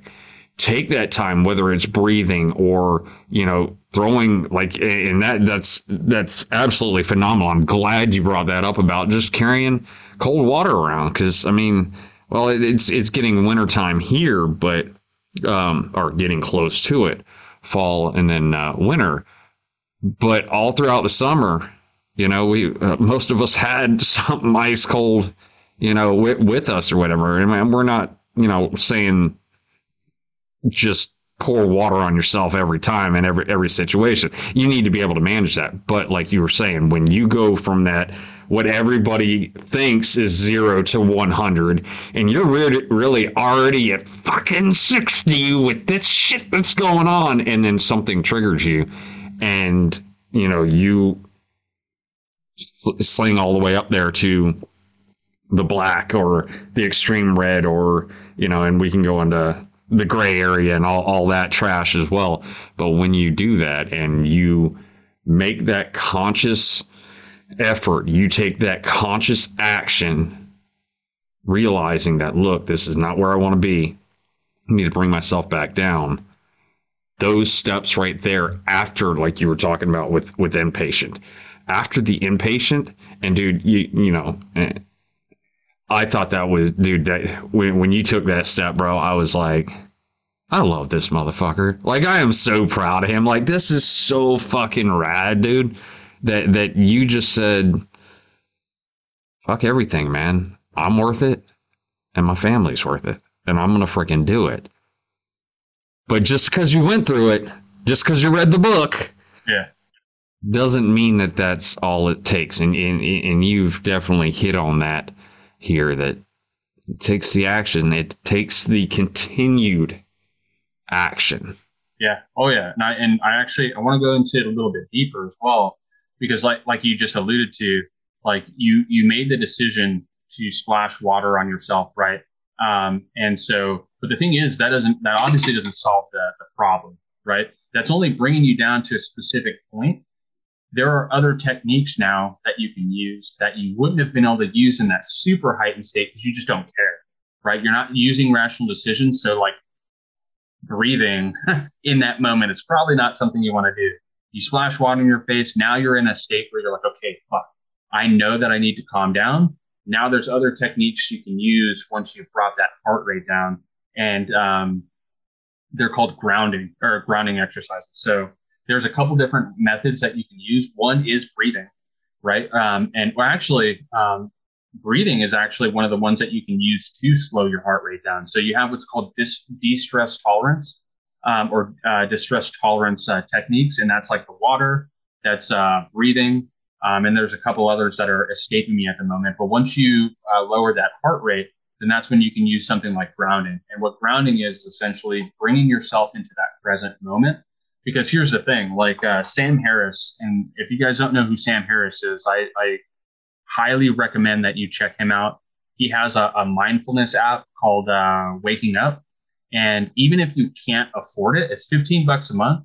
But even if you can't afford it, you literally just send him an email. Even if you don't want to pay for it, You send him an email saying, "Hey, I don't want to pay for this, or I can't afford it," and he will give you a free year uh, or a year for free, um, which is incredible. He does that no questions asked. And uh, and for for the listeners, say their name again. Yeah, Sam Harris. That's, Sam uh, Harris. Yeah, S A M as in Mike, and then H H A R R I S. So he's a uh, public intellectual uh, neuroscientist, um, and uh, he has spent a lot of his life like learning about mindfulness and actually going on silent retreats and all kinds of stuff. And like I said, he's a neuroscientist. And uh, and the the cool thing about it is he actually walks you through a lot of meditation, but then he also has a section in the app that goes into the actual science of the stuff. And so uh, where he actually has like lectures, it's like podcasts essentially of him talking to experts and uh, uh, about this stuff. So it's a very expansive app. Um, you can either pay for it or not if you don't want to. But anyways, like that that's one route you can take. But you have what's called mindfulness. And the reason why I brought Sam Harris up is what, uh, and I learned this from the app, is um, the thing is, is like say you get angry, right? Like the only reason why you stay angry or that anger intensifies is because you're playing a narrative in your head. You're literally talking to yourself about why you should be upset or why you should get more upset. Like I was saying before, like our our uh, vision is a microcosm of our consciousness in a sense of you can there's only so much that can occupy the space of your uh, consciousness right? And so the thing and, and, in the moment it could be a feeling. It could be rage. It could be anger like whatever. And there is a point like we discussed where you're so heightened that you can't use that frontal cortex and even use mindfulness which is why you use that distress tolerance techniques. And i'm sure you could probably google it um, and there uh, to get the rest of them um, but uh, once you come lower and you can actually, you're in a place where you can do mindfulness, that actually uh, manifests itself in a different or a couple different things, right? So if you're in the present and you're focusing on something in the present moment, you can't, it's impossible. If you're fully focused on it, you cannot focus on the anger and you physically cannot stay angry, right? And so that uh, can manifest itself in focusing on the breath like the whole like some people look at that as like meditation right? And some people are like oh that's like woo woo shit. Like dude i know some fucking hard ass dudes that have slung lots of lead and killed lots of people down range that mindfulness or i mean meditation does wonders for. Mm-hmm. it's not a it's not pussy woo woo shit at all. Like it's not a, and some people don't do it because they're like why well, I suck at meditation you know, like I can't stop myself from thinking. It's like, dude, that's not what it's about at all. It's all about putting your, at least mindfulness, it's all about putting yourself in that present moment, fully focusing on the breath, fully focusing on a physical sensation, or fully focusing on a sound. There's plenty of ways you can do it. The uh, waking up, that mindfulness app, it teaches you from ground zero how to do it. Um, and so if you're like, you, you, don't need to like try and figure this out yourself. It's all done for you. You just need to get the app and you can get it for free. So there's no excuse. Um, but mindfulness is one way, right? And that will actually, you cannot stay angry. You cannot stay depressed. You can even focus on the opposite feeling. So if you feel sad, you can focus on happiness. Now this takes, it's like a skill. It takes time. It takes practice. So it's not going to solve your issue right off the bat, right? And, and really it only solves the issue like momentarily, right? So if you have some deep seated shit that you're dealing with that's causing these other issues, you need to deal, you eventually need to deal with the root problem, which is where a lot of people go wrong and why they turn to alcohol. Um, so that this is where therapy and stuff comes in, asking for help to actually like take care of that root problem. But anyways, getting back to the, the grounding stuff, there's other methods too. So we just went over uh, mindfulness. There, um, for me, you know, in particular, and I know this sounds kind of extreme, um, but uh, uh, when I was at my worst, I would have like if I when I was talking with someone, I would have fantasies about killing them, like as I was carrying a conversation with them. And so that it was such a big. So when you're when you go through like massive neglect as a child, you have to you learn to develop uh, a very strong imagination because you have to entertain yourself, right? And so my imagination is extremely uh, robust. and so, like I, you know, when I was at, like I said, at my worst, I would. The only thing that separated it from actually being real was the fact that I wasn't really doing it. But in my mind, it felt it. I mean, this was like American Psycho type shit, you know, where he thinks he's killing all these people, but he's not. Only I wasn't deluded. I wasn't having, it wasn't psychopathy where I like couldn't tell reality. I knew that I wasn't doing it and I'm seeing you and I'm having a conversation, but it was something I would go through regularly. And so, um, now, if anything, like when I get super spun up and I'm at like nine, that's when I, I still have those those fantasies. And so when I when I'm at that point, if once I do the cold water or the breathing or whatever, and I can actually use this technique, I use what's called descriptive grounding. And what I'm doing is I'm actually because uh, there are times where I'm like I'm so angry, or I'm like just breathing is just not going to do it, or focusing on a sound is just not going to do it. And I'm actually visually seeing something. Something is like uh, an idea is like occupying the space of my consciousness so I have to replace it with something. And so it's I, what I do is I'll grab something that has a lot of detail, like say like a leaf or something, right? And those are everywhere, or a piece of bark or whatever. And um, I can look at it and I look at the detail of it, and I actually like talk to or not talk to myself, but like imagine where where what what is the story of this thing? I, I describe to myself exactly every aspect of the detail the shade of its color, its texture, um, you know, the veins in the leaf, like, hey, what kind of life did this leaf go through? You know, that type of deal. And I'm completely 100% focused on um, this uh, thing, and I'm saying it to myself internally, right? So I'm occupying that space of my consciousness um, to get rid of that that feeling, so I can calm myself down, and so um, or get rid of like those fantasies, right? And so, so that that's uh, another thing that you can do. And I kind of alluded to one other method when I was talking about the the physical sensation of the thing that you're touching, and that's physical grounding. You know, that's literally. I mean, you can go outside, and this is where the term comes from.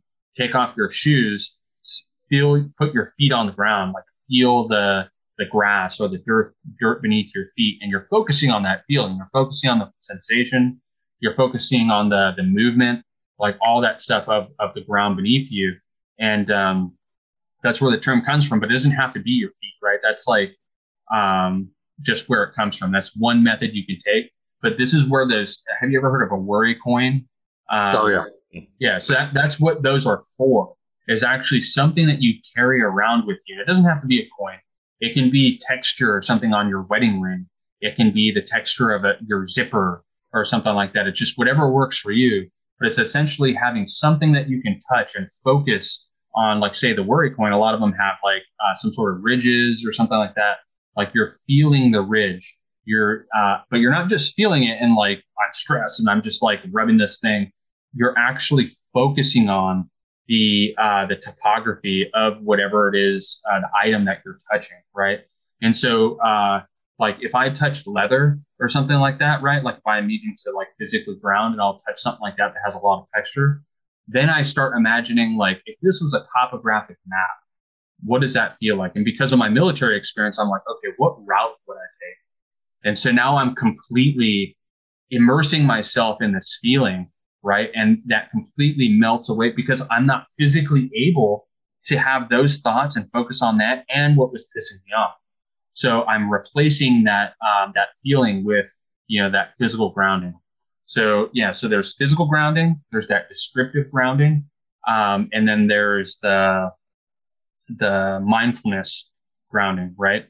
And um, let's see. Uh, well, and, and, real quick, you you keep uh, mentioning, and it's absolutely true, but about you know you, you're focusing on one thing, you know, and, and to kind of run it back to you know any military law enforcement even civilian shooters or whatever you know your your your eyes can't focus on two planes at once right? That's why you don't stare at your target but then you're supposed to have your iron sights lined up or you're supposed to be looking at your reticle or your BDC or you know wh- whatever it is and everything.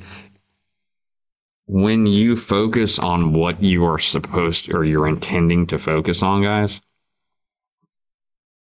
the the issue is, and this is why we're talking about this mindfulness and, and the grounding, and utilizing the, the water or the breathing or even vagling yourself down. If any of you know what vagling yourself down is, that's why actually a lot of guys die like Elvis on the shitter because they're taking a shit, they hit the vagus nerve and they vagal themselves down too too far.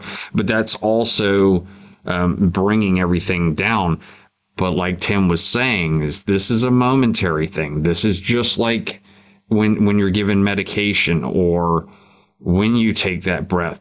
These are things to snatch you out of that fucking moment that you know you don't want to be in and bring you back. And if you really take advantage of that and focus, like Tim was saying, on that, now, okay, you're back. Now, do we want to go back to that fucking place or do we want to do something about it, people? Now that you chilled the fuck out, you got your shit back together, how are you going to move forward? Yeah, exactly. And dude, that's that's that's a great point, man. Like and and this is where it comes to having a why. You know, so like um uh Solzhenitsyn has like a quote and it's uh anyhow can be uh or what is it? I'm going to fuck this up. So this is not an exact uh, quote. It's like anyhow can be dealt with uh, by like with or with a why. Essentially, like have a why and you can deal with anyhow. Is is some is essentially the the thought of the quote. And so having an having something that you're actually working towards and having like some like a definable uh, specific goal in mind that is attainable um, is super super important. So you need to have a reason to after after having calmed down to want to not just go right back to that unhealthy uh, way of pattern of thinking, if that makes sense. So that I mean that's something that like I mean that can be your why can be a whole podcast in and of itself and a super long yeah super long discussion. So we won't get into that, but that's definitely something that um, I highly recommend that you think about it's worth thinking about is like why are you why are you even alive or being or whatnot? It's definitely you even exist. Yeah. Yeah exactly. Yeah. And and it's not like you need to figure out the meaning of life but uh you know uh in general but it needs to be why like what me what is what is meaningful to you in life is a good way to find uh, a simple why. And and dude, this this is such a deep subject that can go like infinite. There is no bottom, you know, to this, and that's why philosophy exists, right? Because it's like the it's the study of like understanding why about everything. And so uh, that, that's the reason why uh, the reason why we're not going to get into it. Um, but to to kind of bring this also another another technique that can be used.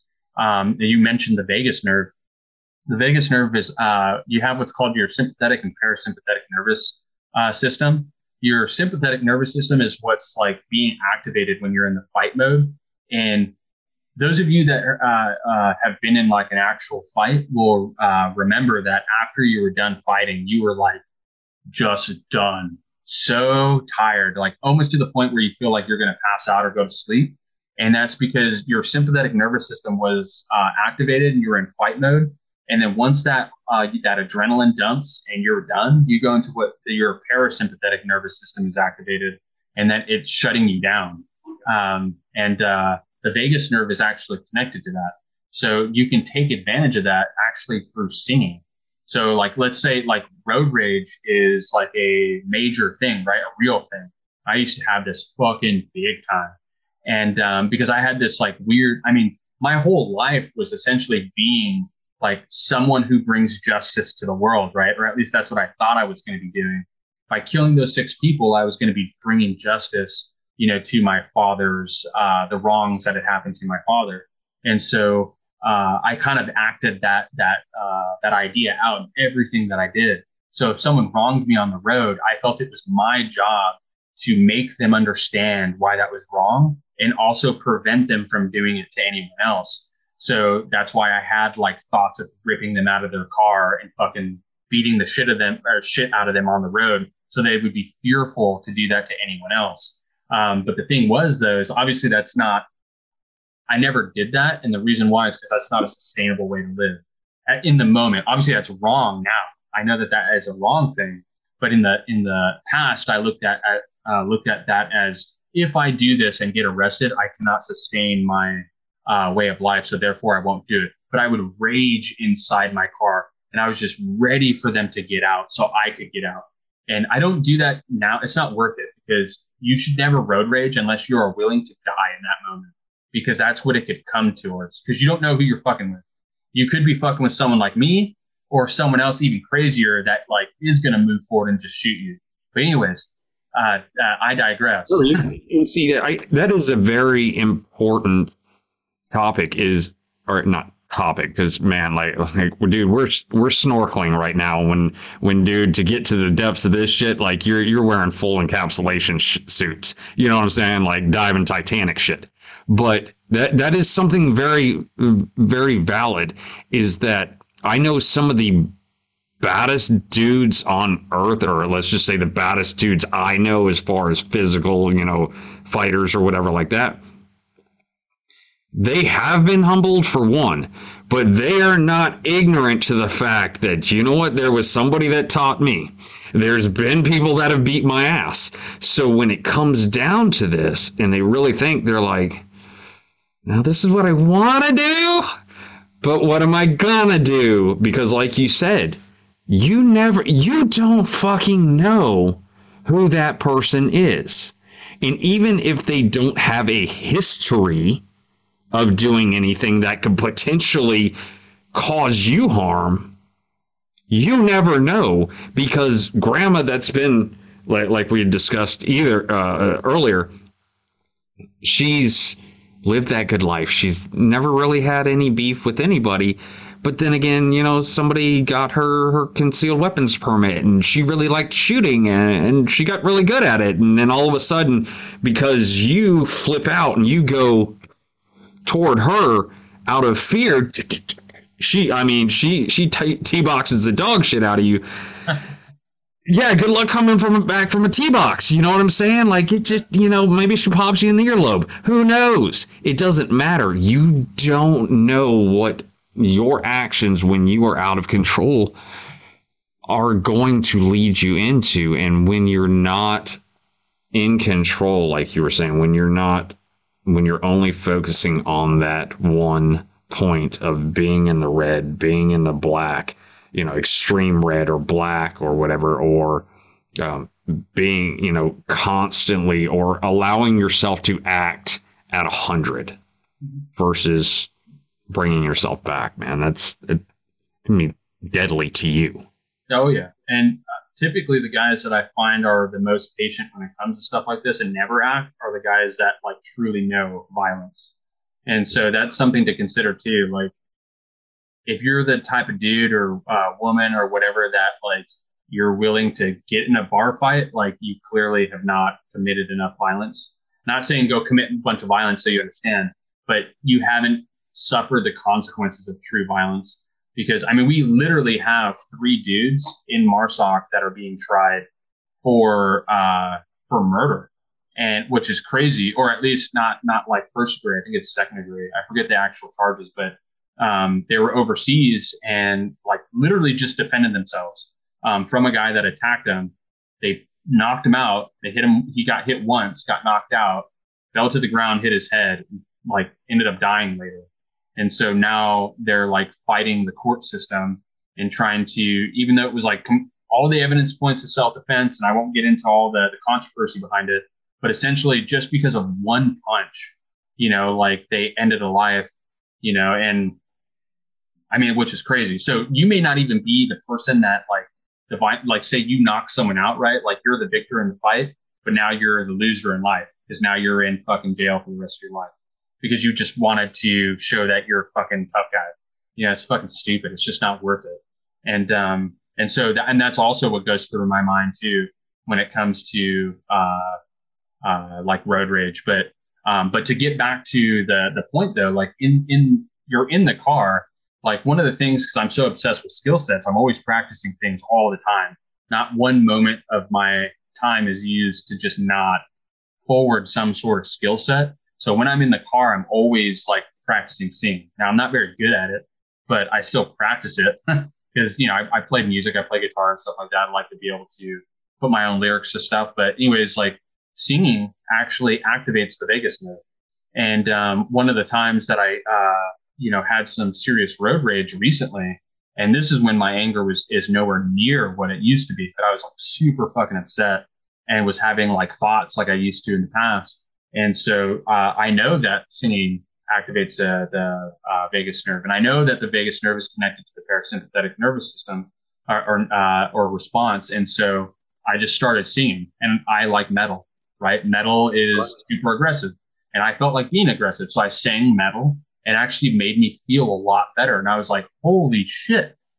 that shit actually works, you know? Well, and, and, and, you know, little man, dude, you know, and yeah. we all three of us have like our, our favorite little song or whatever, you know, our little inside joke and everything. But dude, I play that and he like, ugh, you know, like go at it and everything. And I'm like, dang, dude, you all right? And dude, he is gone, son. He is out for the count, passed out in that back seat, everything like that, because he's really, uh, you know, like getting after it. But then you put on something that's just like, uh, da, da, da, da, da, and he's up like, what is this horse shit?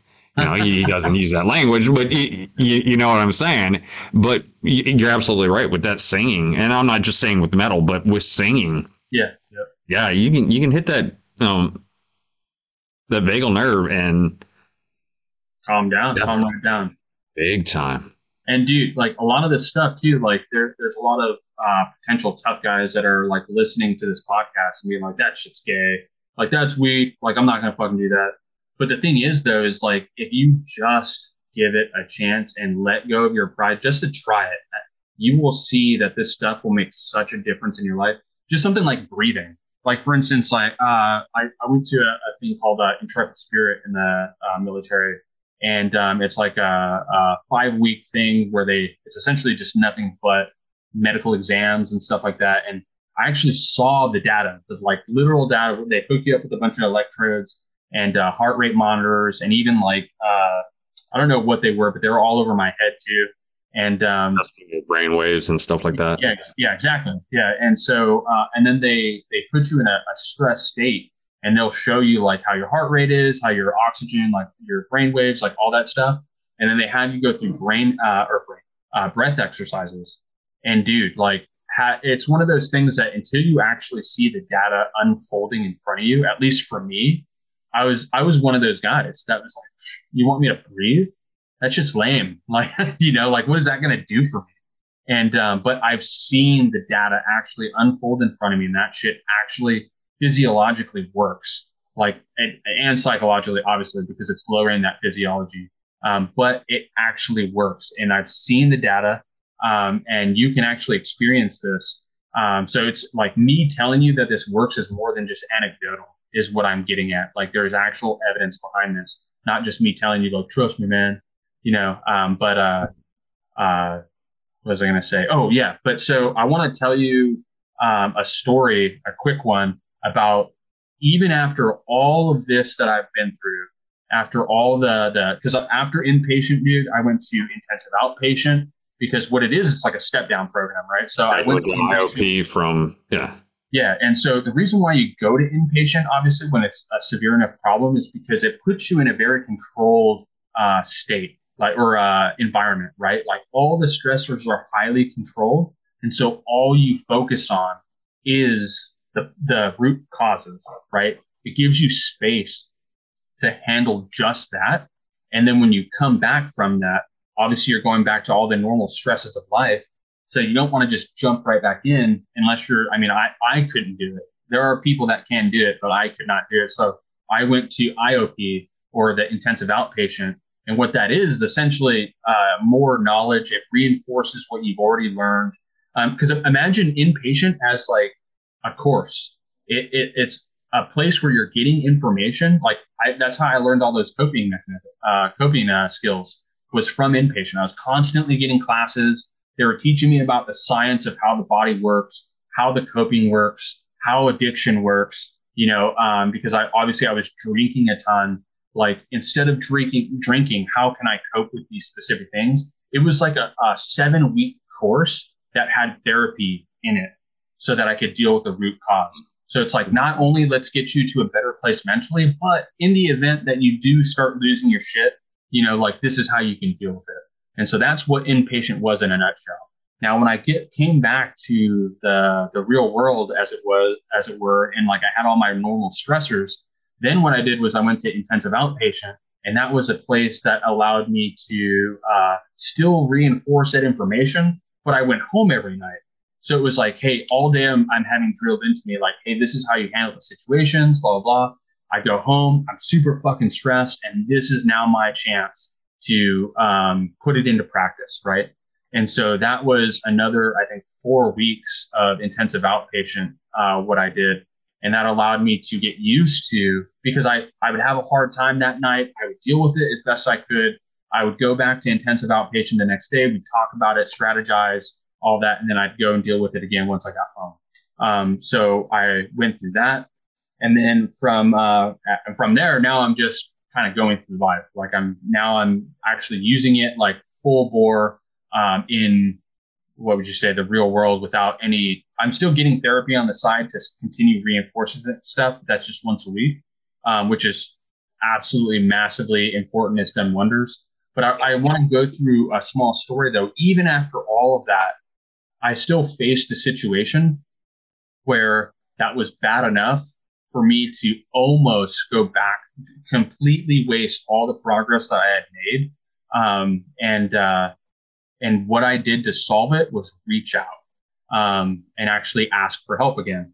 Um, and I didn't go back to inpatient, but this, this is what happened. Like, so, but as I already stated, my trigger are is kids crying. And so I was in the living room, um, uh, sitting down. I was on my phone. It was actually a really good day, and um, my daughter and son were running around. The night was drawing down. They were running around having fun, and my daughter like grabbed my son and like pulled him or something. My because uh, I didn't see it happen. My son just face plants like straight into the ground, like super hard, and um, and just starts does that whole like and it just wails and he hits that perfect frequency and it sounds exactly like the kid in Africa sounded. And so uh, the thing is though is that it, that is such a even after all the therapy and stuff I've been through, like I'm still not at the point. I'm at the point now where I can talk about the story. Um, I can recount the story without having physical reactions. I can write it down without having physical reactions but that information that the, the frequency of that uh, of the cry is still something that activates all that stuff in my head and makes my body believe that I'm back in Africa. And so I hear my son cry. Um, and the thing is, is when I go into fight mode, I, I'm pretty sure I went over this in the first episode. My mind goes to threat and non-threat or threat and handling threat. So I see a, I don't no longer see my son. I see a child that's in distress. I no longer see my daughter. I see uh, someone that caused that child to be in distress. And in the past, I never act acted. So now I act. And um, unfortunately, sometimes. And so my son's crying. I fly out of my uh, chair and I immediately start going to eliminate the threat. And the thing is, I'm being so aggressive and I'm not thinking. This is like, I'm just reacting. And so this is where the whole, uh, like, like I said, that this is where the PTSD is kicking in. It's because my, my body, um, even though I see my surroundings, my body believes it's in Africa. Um, or like my physiology. And that's like all, like now I'm at like nine, you know, I'm not, uh, like my, my SUD score is at nine and I am just moving. And, um, the thing is, is I see my daughter's face because she, she knows like in her mind, she sees what's about to happen and uh, and that's like extreme violence. And my my here's one of the big things though when it comes to like having a support system is you you have to make your support system aware of what it is that you're going through. This like actual communication of this stuff. You got to talk about it um, because my my wife understands my triggers and and knows that it's the crying that sets me off and that um, you know sometimes like sometimes i'm able to i hear i i see i feel myself shooting up I use the techniques um, that I, I know or have been taught, and I can come down, I can step away, calm down stuff. But there are sometimes, depending on the severity, where I my my mind just snaps, and that was one of the times. and um, my wife flies out of the bedroom because she knows like what I'm about to do, and she's like, "Tim, go upstairs." And so I'm like, "Oh," and it's just a second snaps me out just enough um, to be like, "Oh shit!" And, and I see the. That's when I realized the face that my daughter had, and it was of absolute terror. And um, uh, and now we're talking about that self criticism.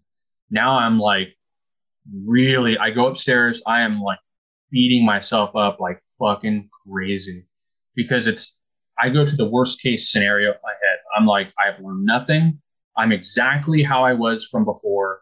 Like going to inpatient, going to outpatient, like has done nothing for me. Like I'm still the piece of shit that I was from before. Like there is no saving me, you know, and, um, and that's, that's also part of the issue with being in such a heightened state. I wasn't using rationality. I was using just pure emotion. And, um, and so I, I'm sitting up there and I'm getting, I'm now I'm starting to spiral because for the first time now I'm starting to have like visual flashbacks where, um, but the thing, uh, it's not like I'm in Africa. It's more of like I'm seeing my daughter's face when I like from just now that like I terrified her. I'm seeing her face from a prior incident, and then I'm seeing the uh, the guy's face that did the violence to the kid in Africa, and it's repeating over and over and over. and I'm and I'm feeling so out of control. I don't know I don't know how to stop it. I am like completely lost because I'm so heightened. I can't remember anything that I went through in uh in inpatient, and um and I'm like losing it. So I I go and I go do the thing that I know that works, and that's alcohol. Um, and which, by the way, it doesn't fucking work. It just makes shit worse. Um, it just makes me care. I, I, well, with, with, the alcohol, real quick and I already know what the answer is. Do you uh when when when you finished a bottle, did you ever find like a secret note or whatever, or the fucking answer written for you at the bottom of that bottle, or did you just find a fucking problem, which was an empty bottle? Yeah, no, I found an empty bottle, so then I went to another bottle to try and find that note. Yeah, you know, I, I never found that fucking note. I, yeah, you know, but after a while, I just said to hell with it, and I gave. I I, I looked for the note uh, somewhere else. You know, maybe yeah, inside me. Yeah, yeah, not at the bottom of that bottle. Like, uh, sorry to interrupt, man, but yeah, that, that's something I ask people. I'm like, oh, really? Did you ever find that magic fucking note you were looking for? A magic fucking answer? Nope. I just found an empty bottle and a headache afterwards. You know? Oh man, yep. Yeah, and that, indeed, that's that. Essentially, that's what I was seeking. Apparently, like in the moment, because I was like, I'm, dude, I'm, I can't handle this. Like, I don't know how to stop this this spiraling feeling, like this uh, this falling feeling in, inside. Like I need to I need to go drink about it. And so I got in my truck, went to the gas station, bought a bunch of beer, came back, and I was like sitting in the the driveway, and I'm and I'm at I'm like looking at the alcohol, and I'm debating with myself like, dude, you've come so far. Like, do you want to give it all up for for the for alcohol? Well, what I didn't realize was my wife was gone. She had taken the other car to take my son to the hospital because he needed stitches uh, in his lip, and um, and so I don't I don't notice because I'm so I'm in such a frenzy. I don't notice that the other car's gone, um, and I'm like, you know what? Because I don't care at this point. I was like, fuck it, like I'm getting fucked up. And so I slam like uh, three beers. I get like uh, a little buzz going, and I grab the rest of the beer, and then I go inside. and I realize that there's no one in the house. And uh, being in the emotional state that I was, um, I think the worst again. I'm like, holy shit! Like she took the kids. Like she, you know, I, I have nothing now because you know, like the my only like reason for being, you know, uh, and I'm and I'm still evolving. I'm, I'm learning to live for myself, um, and I'm getting there. But at this point, especially in the story, um, like the only reason I live or you know or move forward is for my kids. And so I'm like, I just lost the reason for everything. You know, I'm just like, she took, I, I just created another me because obviously the very first thing that happens in my story is like my parents splitting. So I'm like, holy fuck. I just, the one thing I didn't want for my kids to go through and, you know, and not that like it was just that that created me, obviously, But in my, like I said, my heightened state, I'm like, fuck, worst case scenario, I just created another sociopath that's going to suffer throughout his life. Um, and I'm like, oh, fuck. And I'm like, yep, you know what? I really don't care about anything now. So I was like, now I have no reason to not get fucked up. So um, uh, I go upstairs and I'm, I'm to start like just slamming all the beers. But there's something inside that's like, dude, fuck, man. Like, do you really want to do this? And I'm like battling myself the entire time because I know I still have time to turn back. But then I'm like still in that state of like, I don't give a fuck, like, shut up, like, other side, like, we're getting fucked up about this. And, um, and then I get a text from my wife saying that she uh, had to take my son to the um, to the ER, and that you know she took both kids, obviously, and I had the car with the car seats. So she had to take both the kids without the car seats because I went to go get alcohol. And so now I'm even, I'm beating myself up even more because I'm like, wow, dude, like not only were you wrong, not only did you drink because, uh, because you couldn't handle this, you know, because of what, how you reacted, you know, um, but now you endangered your kids further because you had to go get alcohol.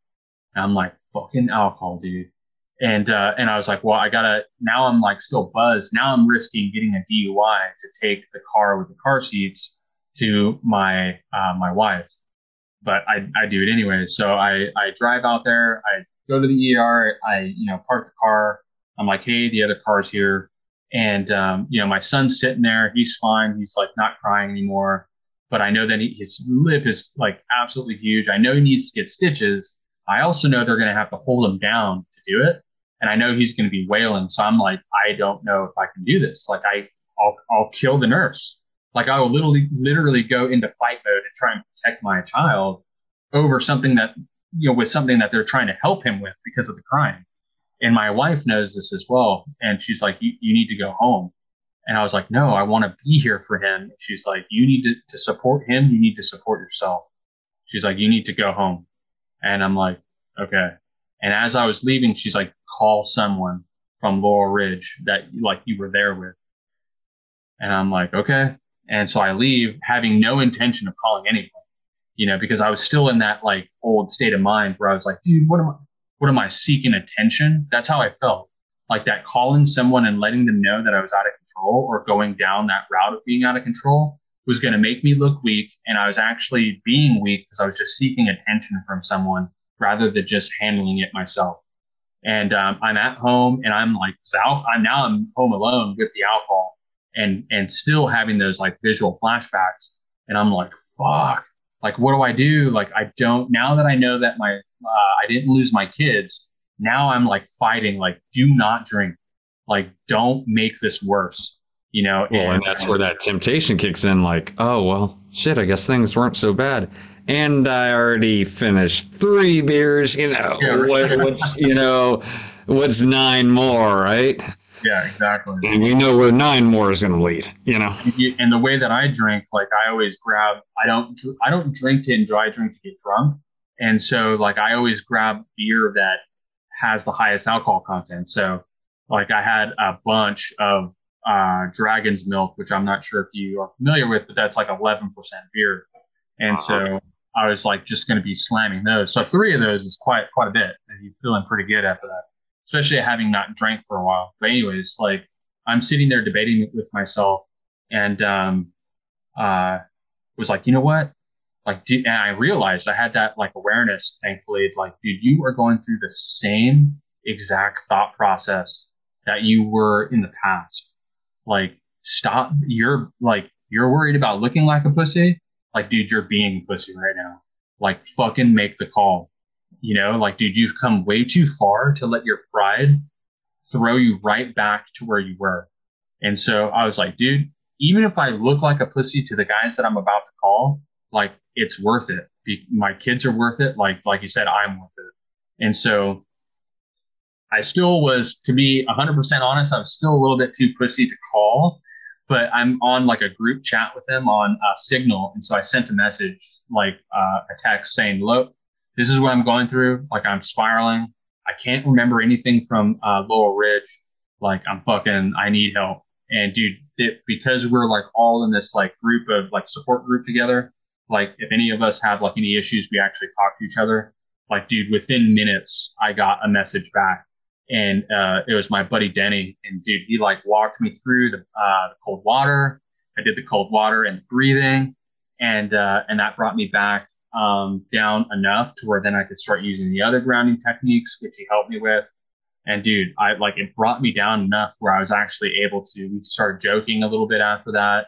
Um, I got rid of all the rest of the alcohol, um, and then I went upstairs and I was in a state where I could actually go to sleep. Um, so I um, went. I went to sleep, woke up the next morning, and um, you know handled my shit because I was in a, a better state of mind.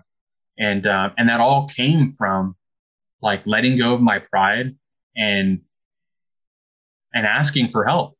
Really, well, see, that's awesome. Is that you?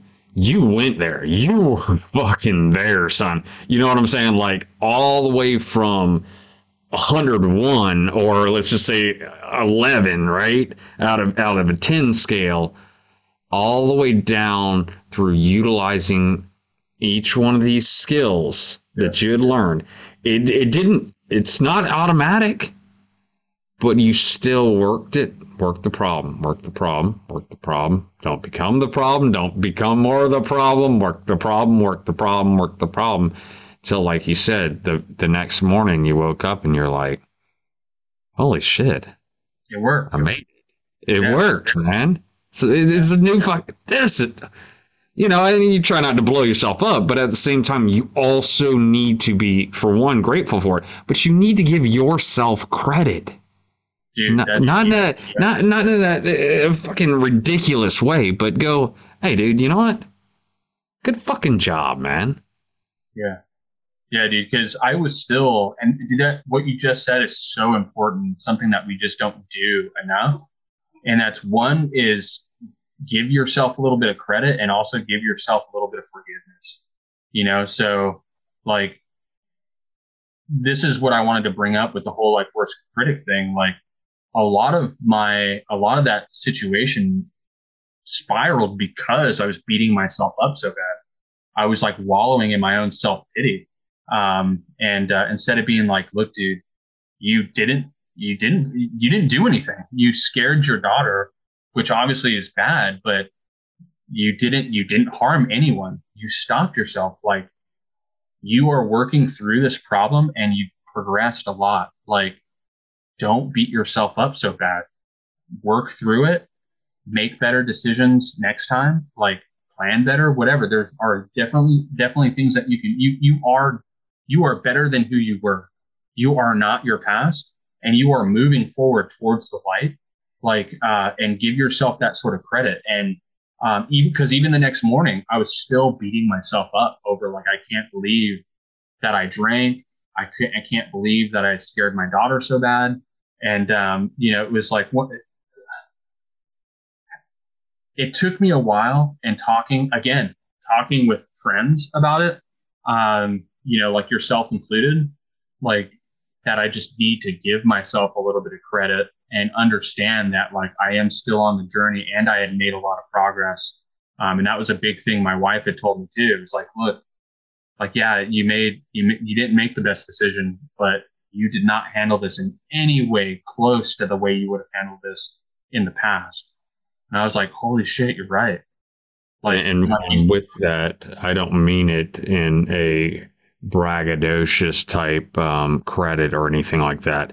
But what you're doing is that you are realizing that you just went through something that in the past you would have taken, let's just say, a, a, a negative or more negative path. Yeah. However, through that trial and tribulation, you are afterwards realizing that the path that you set out on after that trigger, after that negative incident, your thoughts and your actions were more in line with the new path that you are looking to take. And may, maybe we're going to veer a little bit or it's not going to be as straight you know as as as we hope so, you know hope for or whatever. Because we, we get these these thoughts of like this is how it's going to be and then like when it when it's fucking not like you imagine because well it isn't reality yet um, you, you get these grandiose thoughts in your head but and that's also where you can't go back you know the, the back and forth of well give yourself a little credit but you didn't do this great but, but just stop with all the bullshit stop making life more complicated than it is just realize what you did good realize what you can improve. Forgive what you did that you can improve. Store the lessons learned from what you did good and apply it all the next time that this happens. Oh my God, did he say the next time? Yes, the next time that this happens. Because whether it's a baby crying or um, you know, the road rage or whatever a person may have that is either a no, and see, this is the other thing, a known trigger or a completely unknown trigger.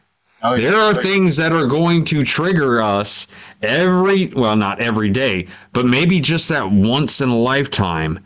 You had no earthly friggin' idea that this was going to trigger you like it like it was and all you need to do, I say all you need to do, but a huge tool in your toolbox will be what you have continued to do in each one of these other situations. The consistent baseline of I realize that there's a, a the problem, and that, that, that kind of goes into like OODA loop and you know all kinds of things. Uh, observe, orient, decide, act, you know all that good stuff, and it's just a repetitive you know circle. But w- once you hone these skills and know what works best for you, whether it's you know dousing yourself with ice cold water or breathing or vagling yourself down, and then kind of grounding and then okay now that we kind of have that um that non-poisonous medication in us we we calm ourselves down you know all right now we need to figure out the solution. Then we need to figure out you know eh, the the plan going forward. Oh, so yeah and I mean, I can I can give you a real world example, and it actually happened last night. And before I go into that, one of the things I forgot to mention too is I have it in my hand. I know you can't see it, but this is called a smell stick. And so another one of the grounding techniques you can use is it literally looks like a little chapstick, and you can find them on Amazon. But um, mine has it, it, has a wick inside, and uh, it has uh, essential oils, and mine happens to be mint a very strong scent that's pleasant to me. And so it has to be something that's pleasant, not just any sort of strong uh, scent, but um, your olfactory sense is actually connected to your amygdala. So you can use this to also bring yourself to the present. Um, but the uh, the thing that happened uh, last night, actually, which is uh, sucks that it happened, but it's cool for this talk, is uh, again with my son. Son fucks himself up all the time. Like, oh, he's like always out to hurt himself. Um, but uh, my my wife was in the garage, and my daughter and son were playing outside, and this is at nighttime. And now my son knows like how ro- hard rocks are, um, because he took like a pretty big rock and just threw it straight up in the air, and um, and it came right back down because what comes up or what goes up must come down, and it smacked him right in the the side of the head, like near his temple and it must have been uh, it must have been a sharp rock. I was inside. I didn't know that this that this had happened, and um, I was actually working on a knife that I'm uh, going to post a little bit later today. Um, but uh, it it actually left like a puncture wound, like in uh, on his head. Yeah, because it had such a it's like such a sharp rock. Um, but uh, so but the head has a, a ton of capillaries, so it bleeds a lot no matter how small the wound is, which is why like wrestling, you know, they would carry those razor blades and just like, you know, like cut themselves and they'd be bleeding all over. They're just tiny cuts.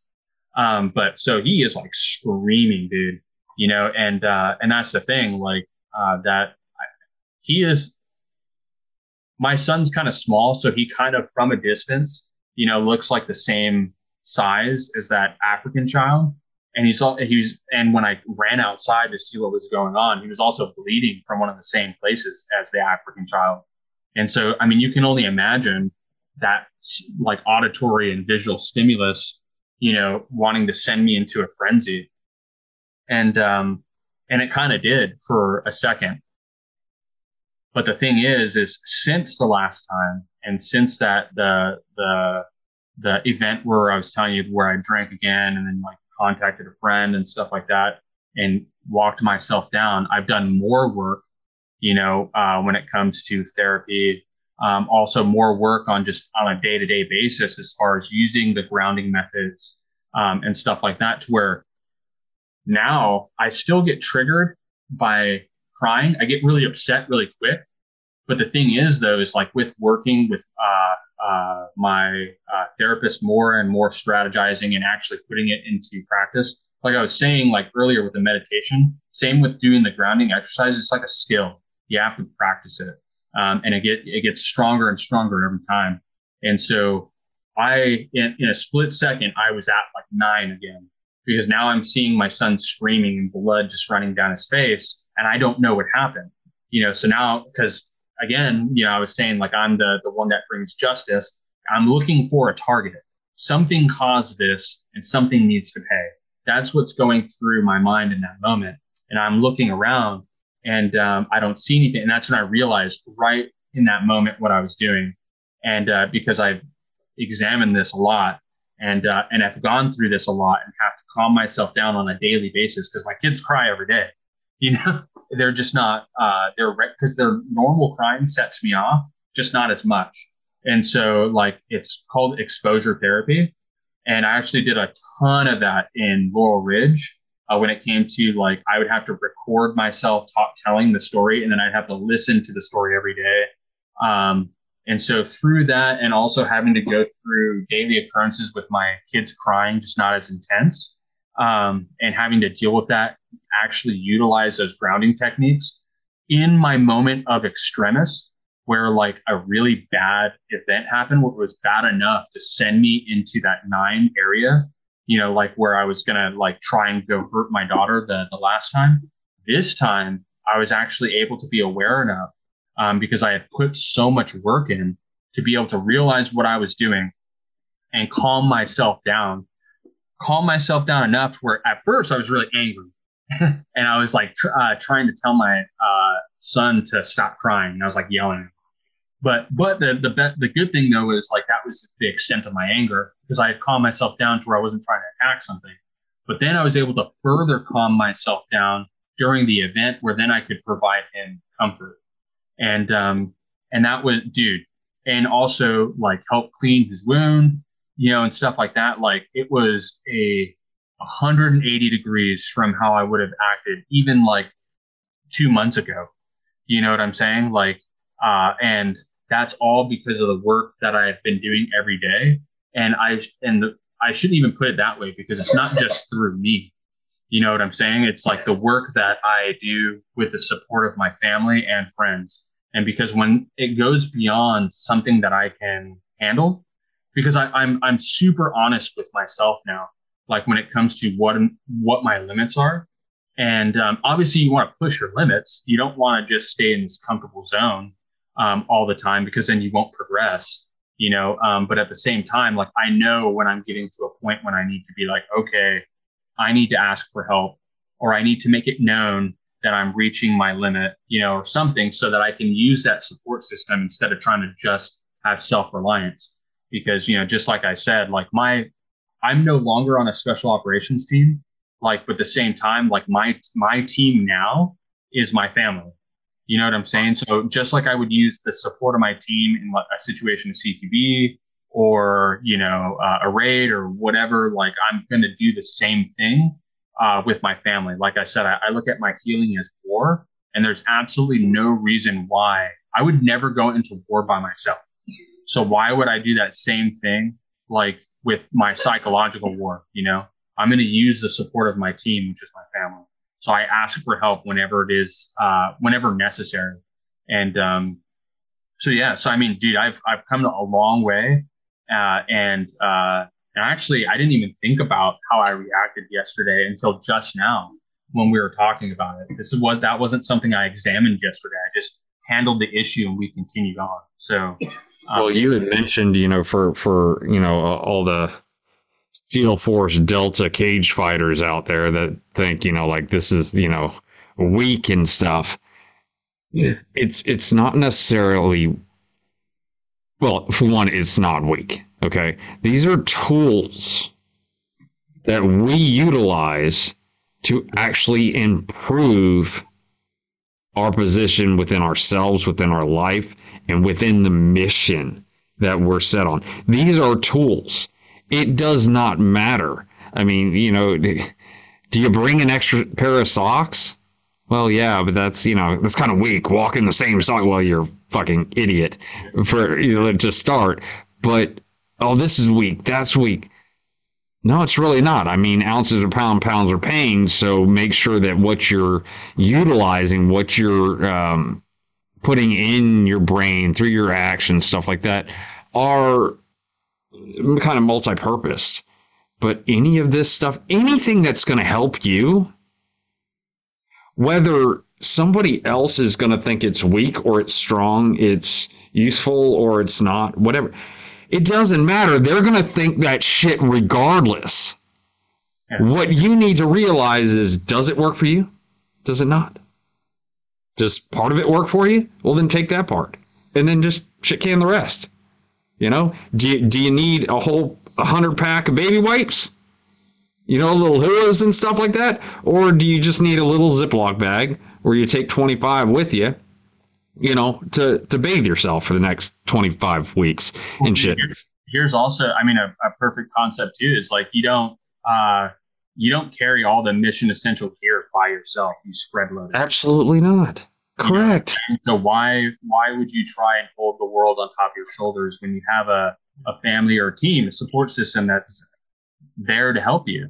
You know? Right it doesn't matter if you're point man slack man you know if, if you're the comms dude if you're the shooter if you're the fighter because you're you know uh, that's your profession or you're the boss at your company or you're the janitor or whatever you know does does, does the boss does the owner of the company walk around with a mop and a stapler you know, well, the stapler is probably down in the basement, but that's for a whole different show. You know, but um, you know, he doesn't walk around with all that, right? There, there's there's there's the delegation, but there's also knowing who is carrying what, who you can rely on for that when you have that cohesive, close knit, trusting, reliable team and team members within it.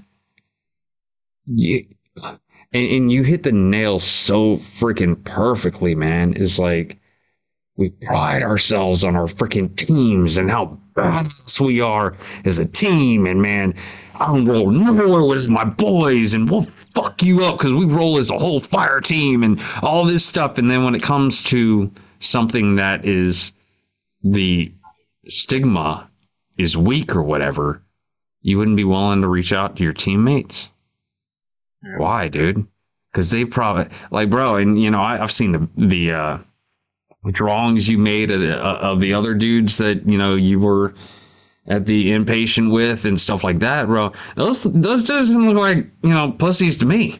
You know what I'm saying? But they all reached out, you know, and and then they found other dudes like like-minded individuals, and I don't mean like oh all of us have you know this or that, but just dudes that they really clicked with. And all you guys, you know, sat there and you're like, yeah, I'm, I'm fucked up and I need some help. You, you, you kind of in the same boat. And they're like, yeah, man, okay, cool. We should be friends. We, we should hang out. And now it went from that. And all of you guys, the same thing is going through a deployment, right? Or going through anything good, bad, and different, but together with people. You all you can relate because you all went through the same shit, right? Yeah. Well, you all went through the same ways of finding that light. And then now when you guys stray toward the dark, and I won't even say toward the shadow, because dude, you and I can go into shadows, darkness versus light. You have to have light and dark to create the shadow. And just, dude, that's that's another forty four hour long um, thing. But utilizing that, man, and realizing that you have a team, relying on yourself, but also realizing that when you come to that point and you need that other team member, maybe you need a mop or you need a stapler or you need some food cooked or whatever. I mean, these are all important aspects of whatever task that you reach out to them. Oh yeah, well, and, and like some people make the mistake of thinking that they're unique in that in their suffering. You know what I'm saying? Like it's one of those things that, and this is where we uh, go back to the whole not comparing um, uh, experiences because trauma is trauma is trauma. Like you don't have a choice in uh, dictating how your mind or uh, your psyche like processes trauma. So the, the thing is, is one, one of the most important things that I learned when I went to inpatient was that I'm not alone. Even though like no one had the same experience as me, they all had suffered in such a way that we all obviously ended up in inpatient. And through that, we like uh, bonded, you know, through, uh, through that like shared suffering shared trauma. Right. And so, but, and, but here's the thing. It doesn't need to take you to go to inpatient for you to realize that you're not alone. Like you really aren't. And you'd be surprised at how much like your fellow man will understand you if you just like give them the chance, you know? So. Well, and that's one of the uh, big, I, you know, well, I, I, I talk, I, I asked a certain someone, I think his name was Tim. I think his name was Tim. When I decided this, this, uh, that I wanted to do the new you. And he, he gave me some really good advice is like just basically strip away all the other bullshit and find out what your like mentality is for it. Like what what's your fucking purpose behind it? Not down in the weeds but why are you doing it? Hmm. You know type thing. And reaching out to that that tim fella whoever he is um you know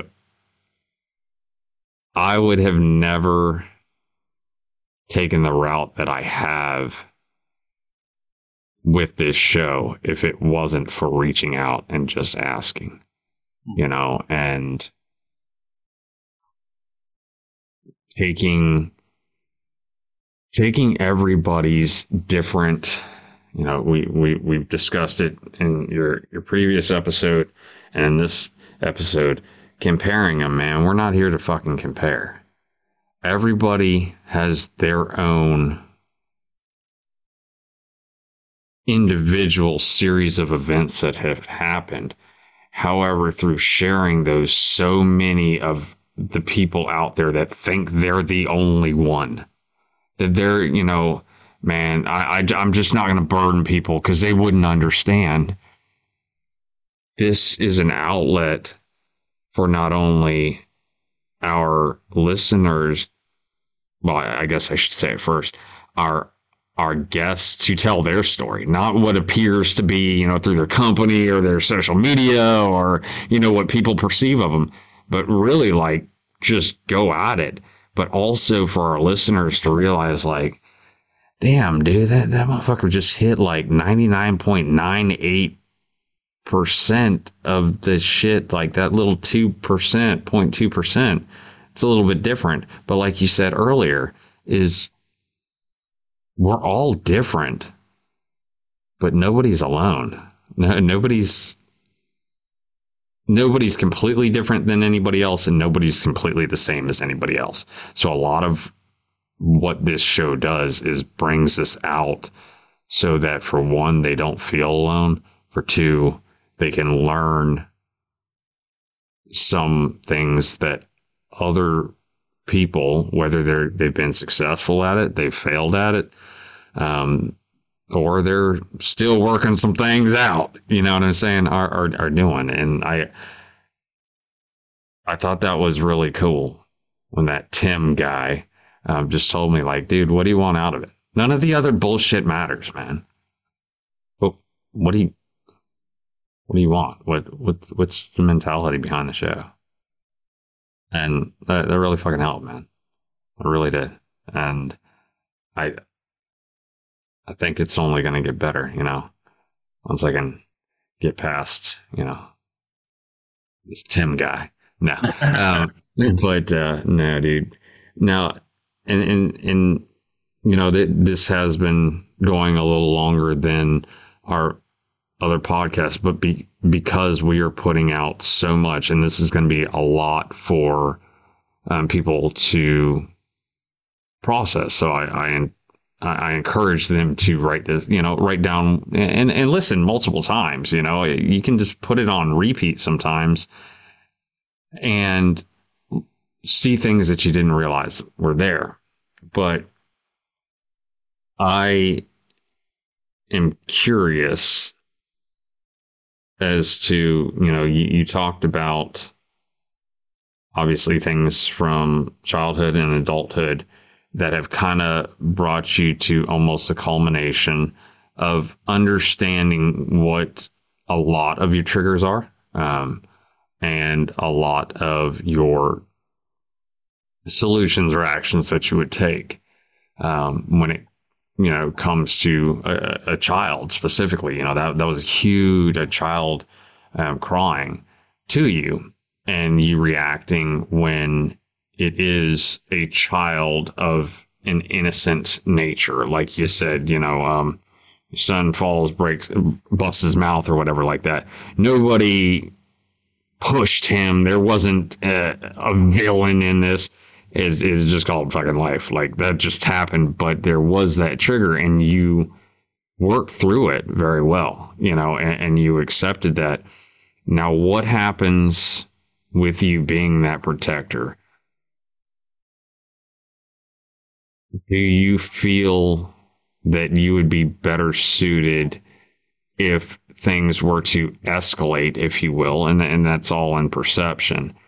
But now, the reason that you're triggered or go back to a nine or a ten is because of the frequency of the crying or the terror, um, either perceived or seen from, and I'll make it very specific, one of your children because of a villain. You, you, you see how it, it like, okay, it was just you and the child and that frequency but now you being the protector or you and, and, this this isn't specific to just you being the protector but i'm i'm utilizing that because that's who you are man. Knowing that you dealt with life handing you know a shitty rock a shitty situation or you know a floor hi welcome to it to to your son and working that problem if something even more extreme, like adding that that predator, that um, that villain to the situation. Um, do you feel that you would be more willing and able to address that situation in a better way? Man, that's a really tough question. Um,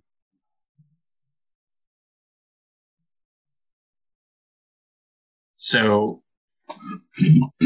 this is what this I would I would have to ask myself the why.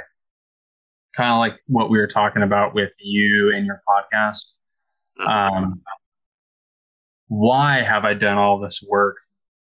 You know, um, why have I endured the things that I've endured? And, um, you know, like I said earlier, a lot of that has to do with my kids and so and and I, and so here's the the really important thing um, I think anyways and this may be just overanalyzation um, in some people's eyes but at least for me when it comes to like mission planning like obviously you're going to want to look at like an enemy center of gravity and critical vulnerability and things like that before you go out on the mission.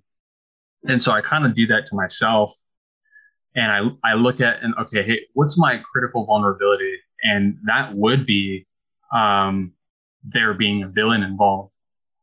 Because in my mind, especially with how I grew up, that would justify, um, you know, the means for the end. And, um, but this is when I have to ask myself, like, what's that, that commander's intent? You know, like, what is my actual mission? And my mission in the past was to kill six people. My mission now is to, you know, allow my kids to be the best versions of themselves and try and guide them on the way as best I can.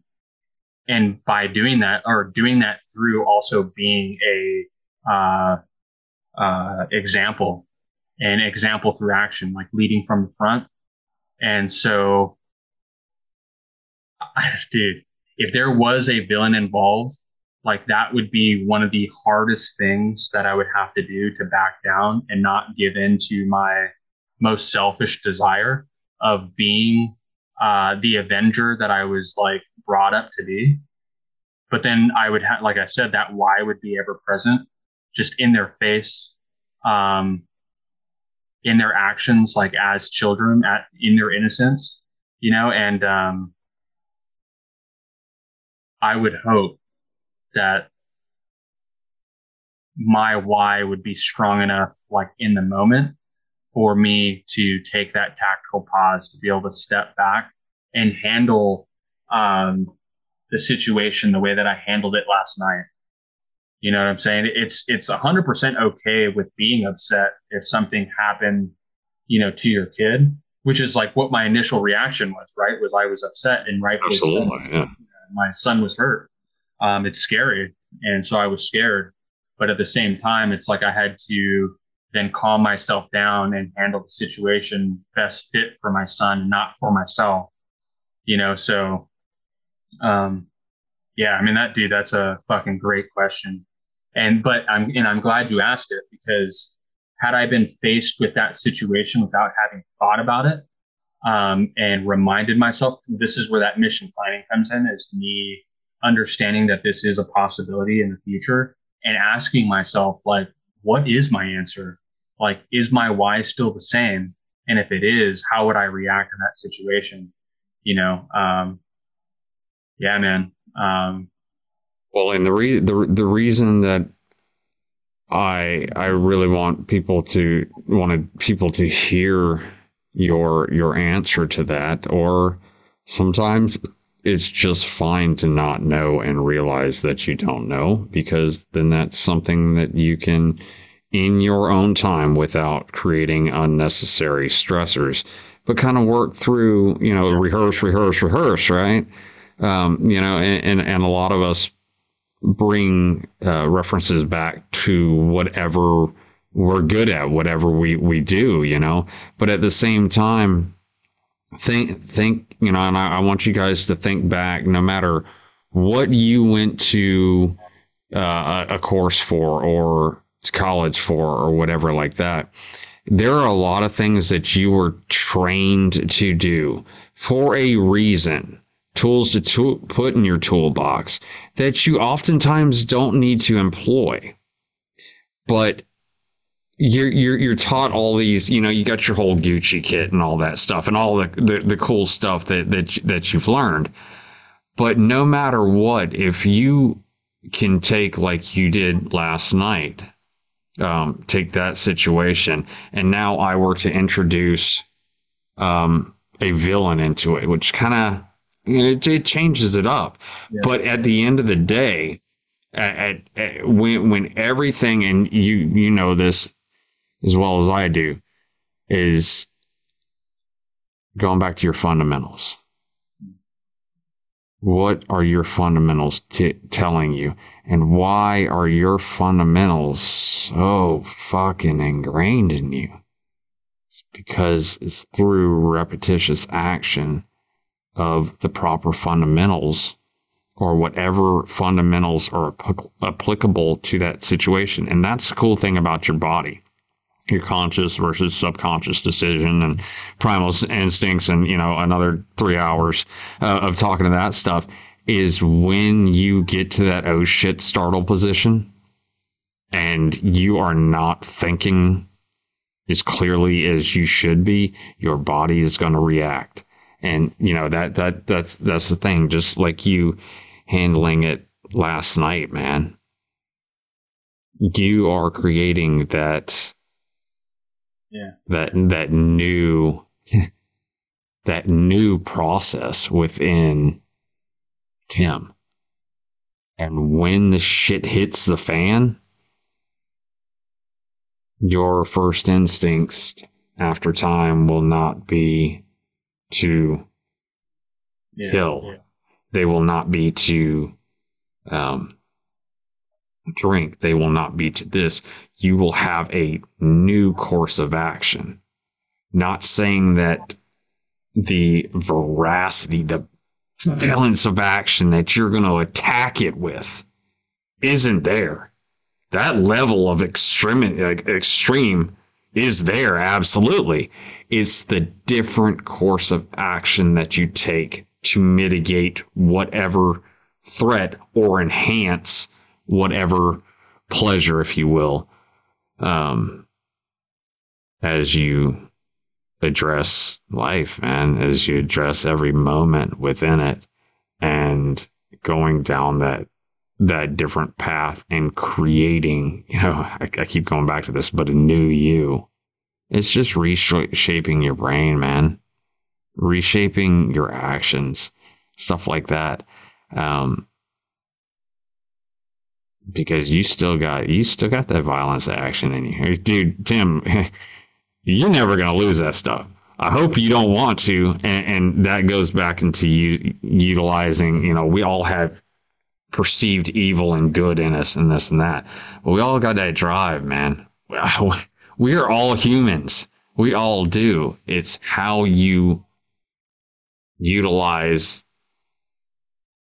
that drive to push forward. What actions do you take along that path to mitigate the threat or enhance the pleasure? So, um, you know, I, I, I know that was a hard question, and some people might even be like, damn, Chuck, that was kind of a dick move, man. You just, you know, ambushing them at the end. But the reason that I wanted to kind of ambush you at the end with that is because we already talked through not everything, but a good bit of that decision making, that process, lessons learned from the past, lessons learned from when, you know, your son, you know, wound up busting his mouth and then you went there and stuff like that. Um, you know, you went to the store, you came back, you're like, ah, I just, I just fucked this all up, you know, type thing. To how'd you handle it last night? And then, okay, you, you, you got that down. Now let's throw a monkey wrench in the plan. Now there's a villain hurting your child. Now you are all the way back to that guy drawing that baby in. Hmm Now, how do you handle it, brother? And what you'll be able to do with repetitive, purposeful, and more productive, more positive repetitions um, of action, repetitive action. I think you'll handle it differently, but with the same friggin' aggression. Because you know deep down inside, man, if you if you got to flip the script and you got to go back, well then you can, but you don't want to. Yeah. You have that ability for the darkness down like it's cool. So just utilize it to bring some more light. Being that uh, monster into self control. Absolutely, dude. It, it all comes back to that, man.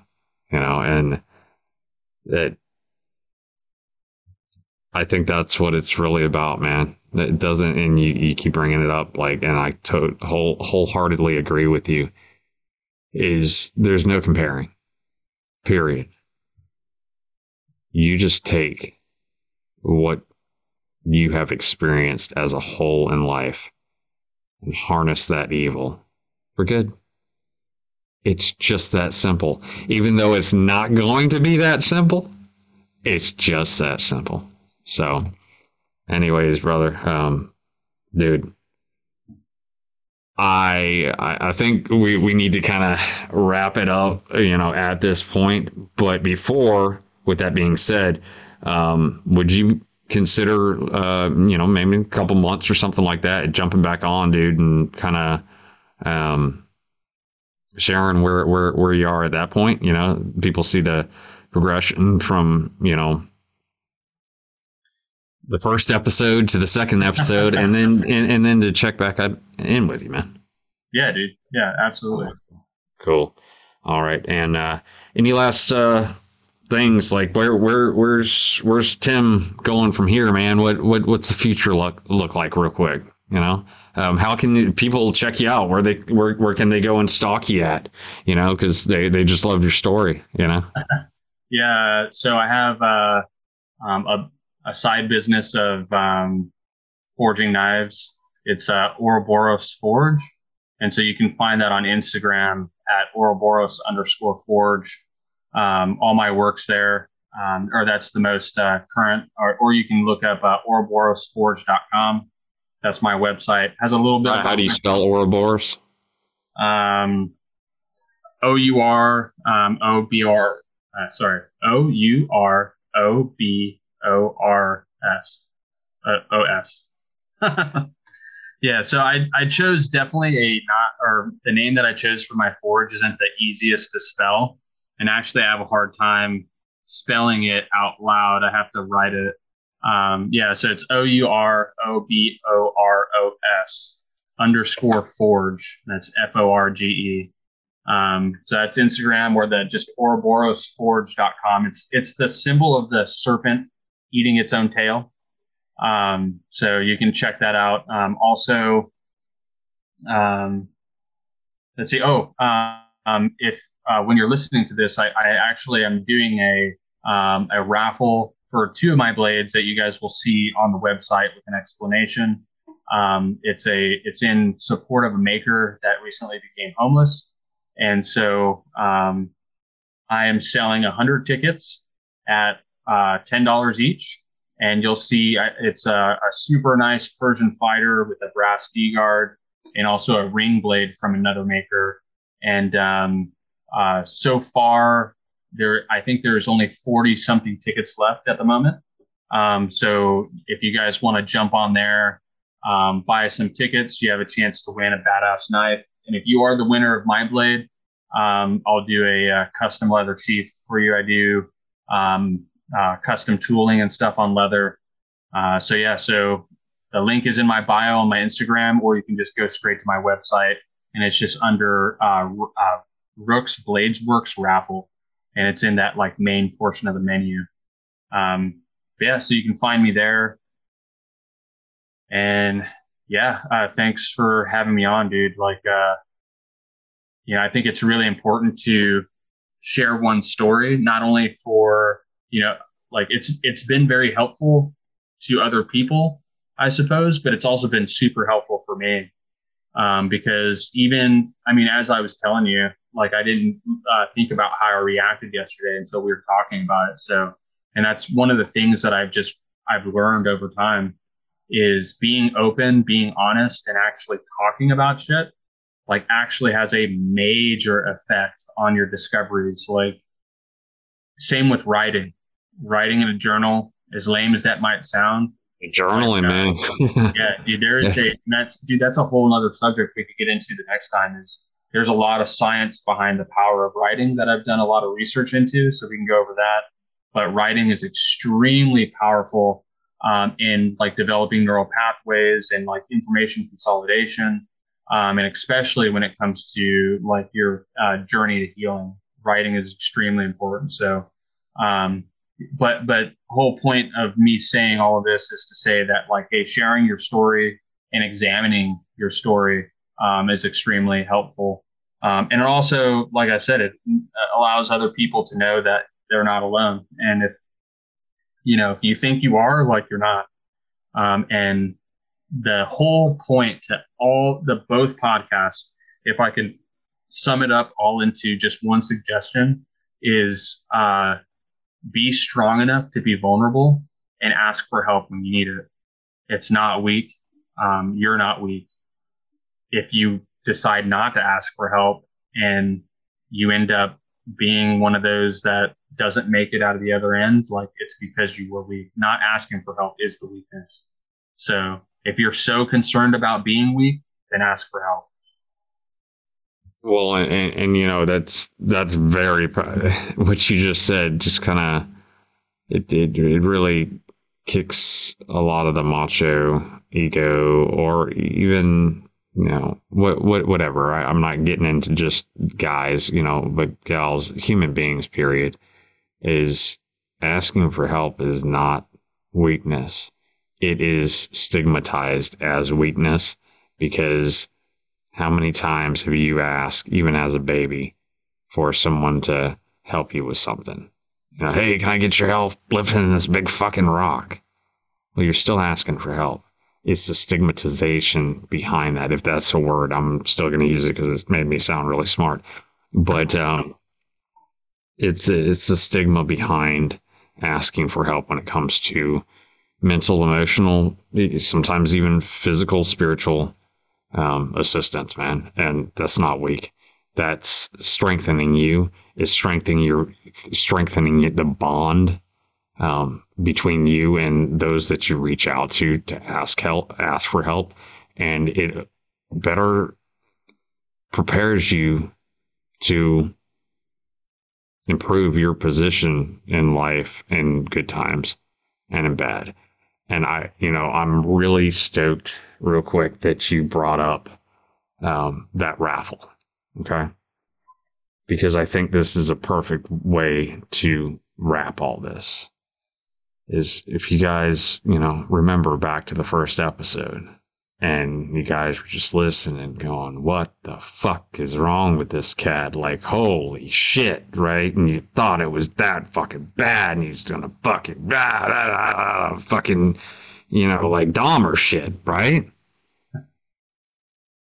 All the way through that progression, brother, of your life, of your intent for getting into metal work and all those things, man. Where where they bring you? Right here, right now. And you yourself, out of all of that, every bit of that, and I know this of you, Tim, is in every knife that you make. Oh, yeah. There's always a part of you in every one of those fucking knives. But you just took your life all that darkness and some of the light. And you turn that into a knife that is now turning around to help out a whole new family, help somebody bring positively, bring them from their darkness into light, all through all of that. And that's because you worked the problem and you worked it for yourself.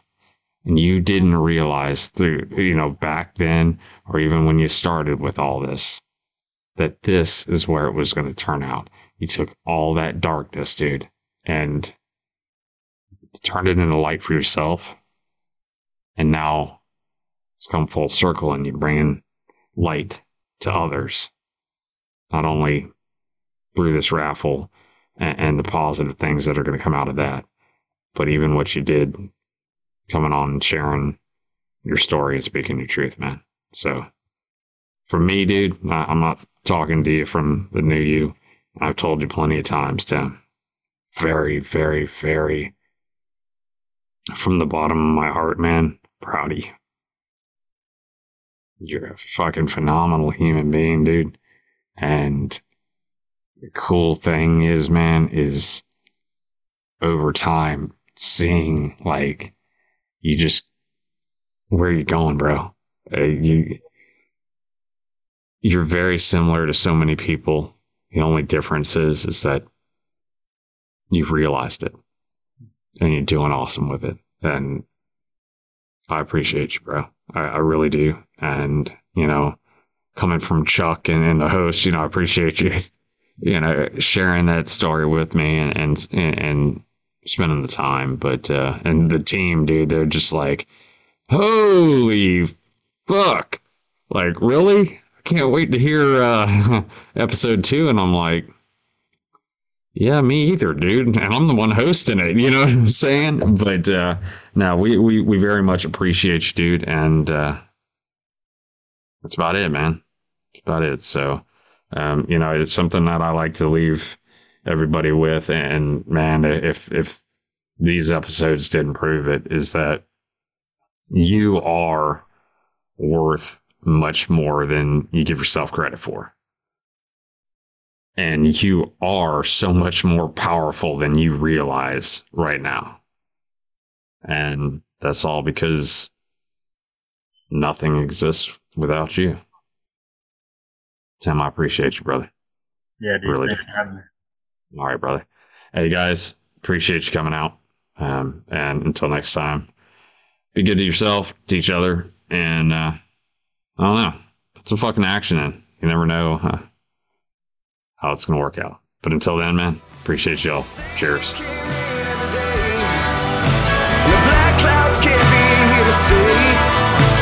say goodbye to the sky she sees black clouds away.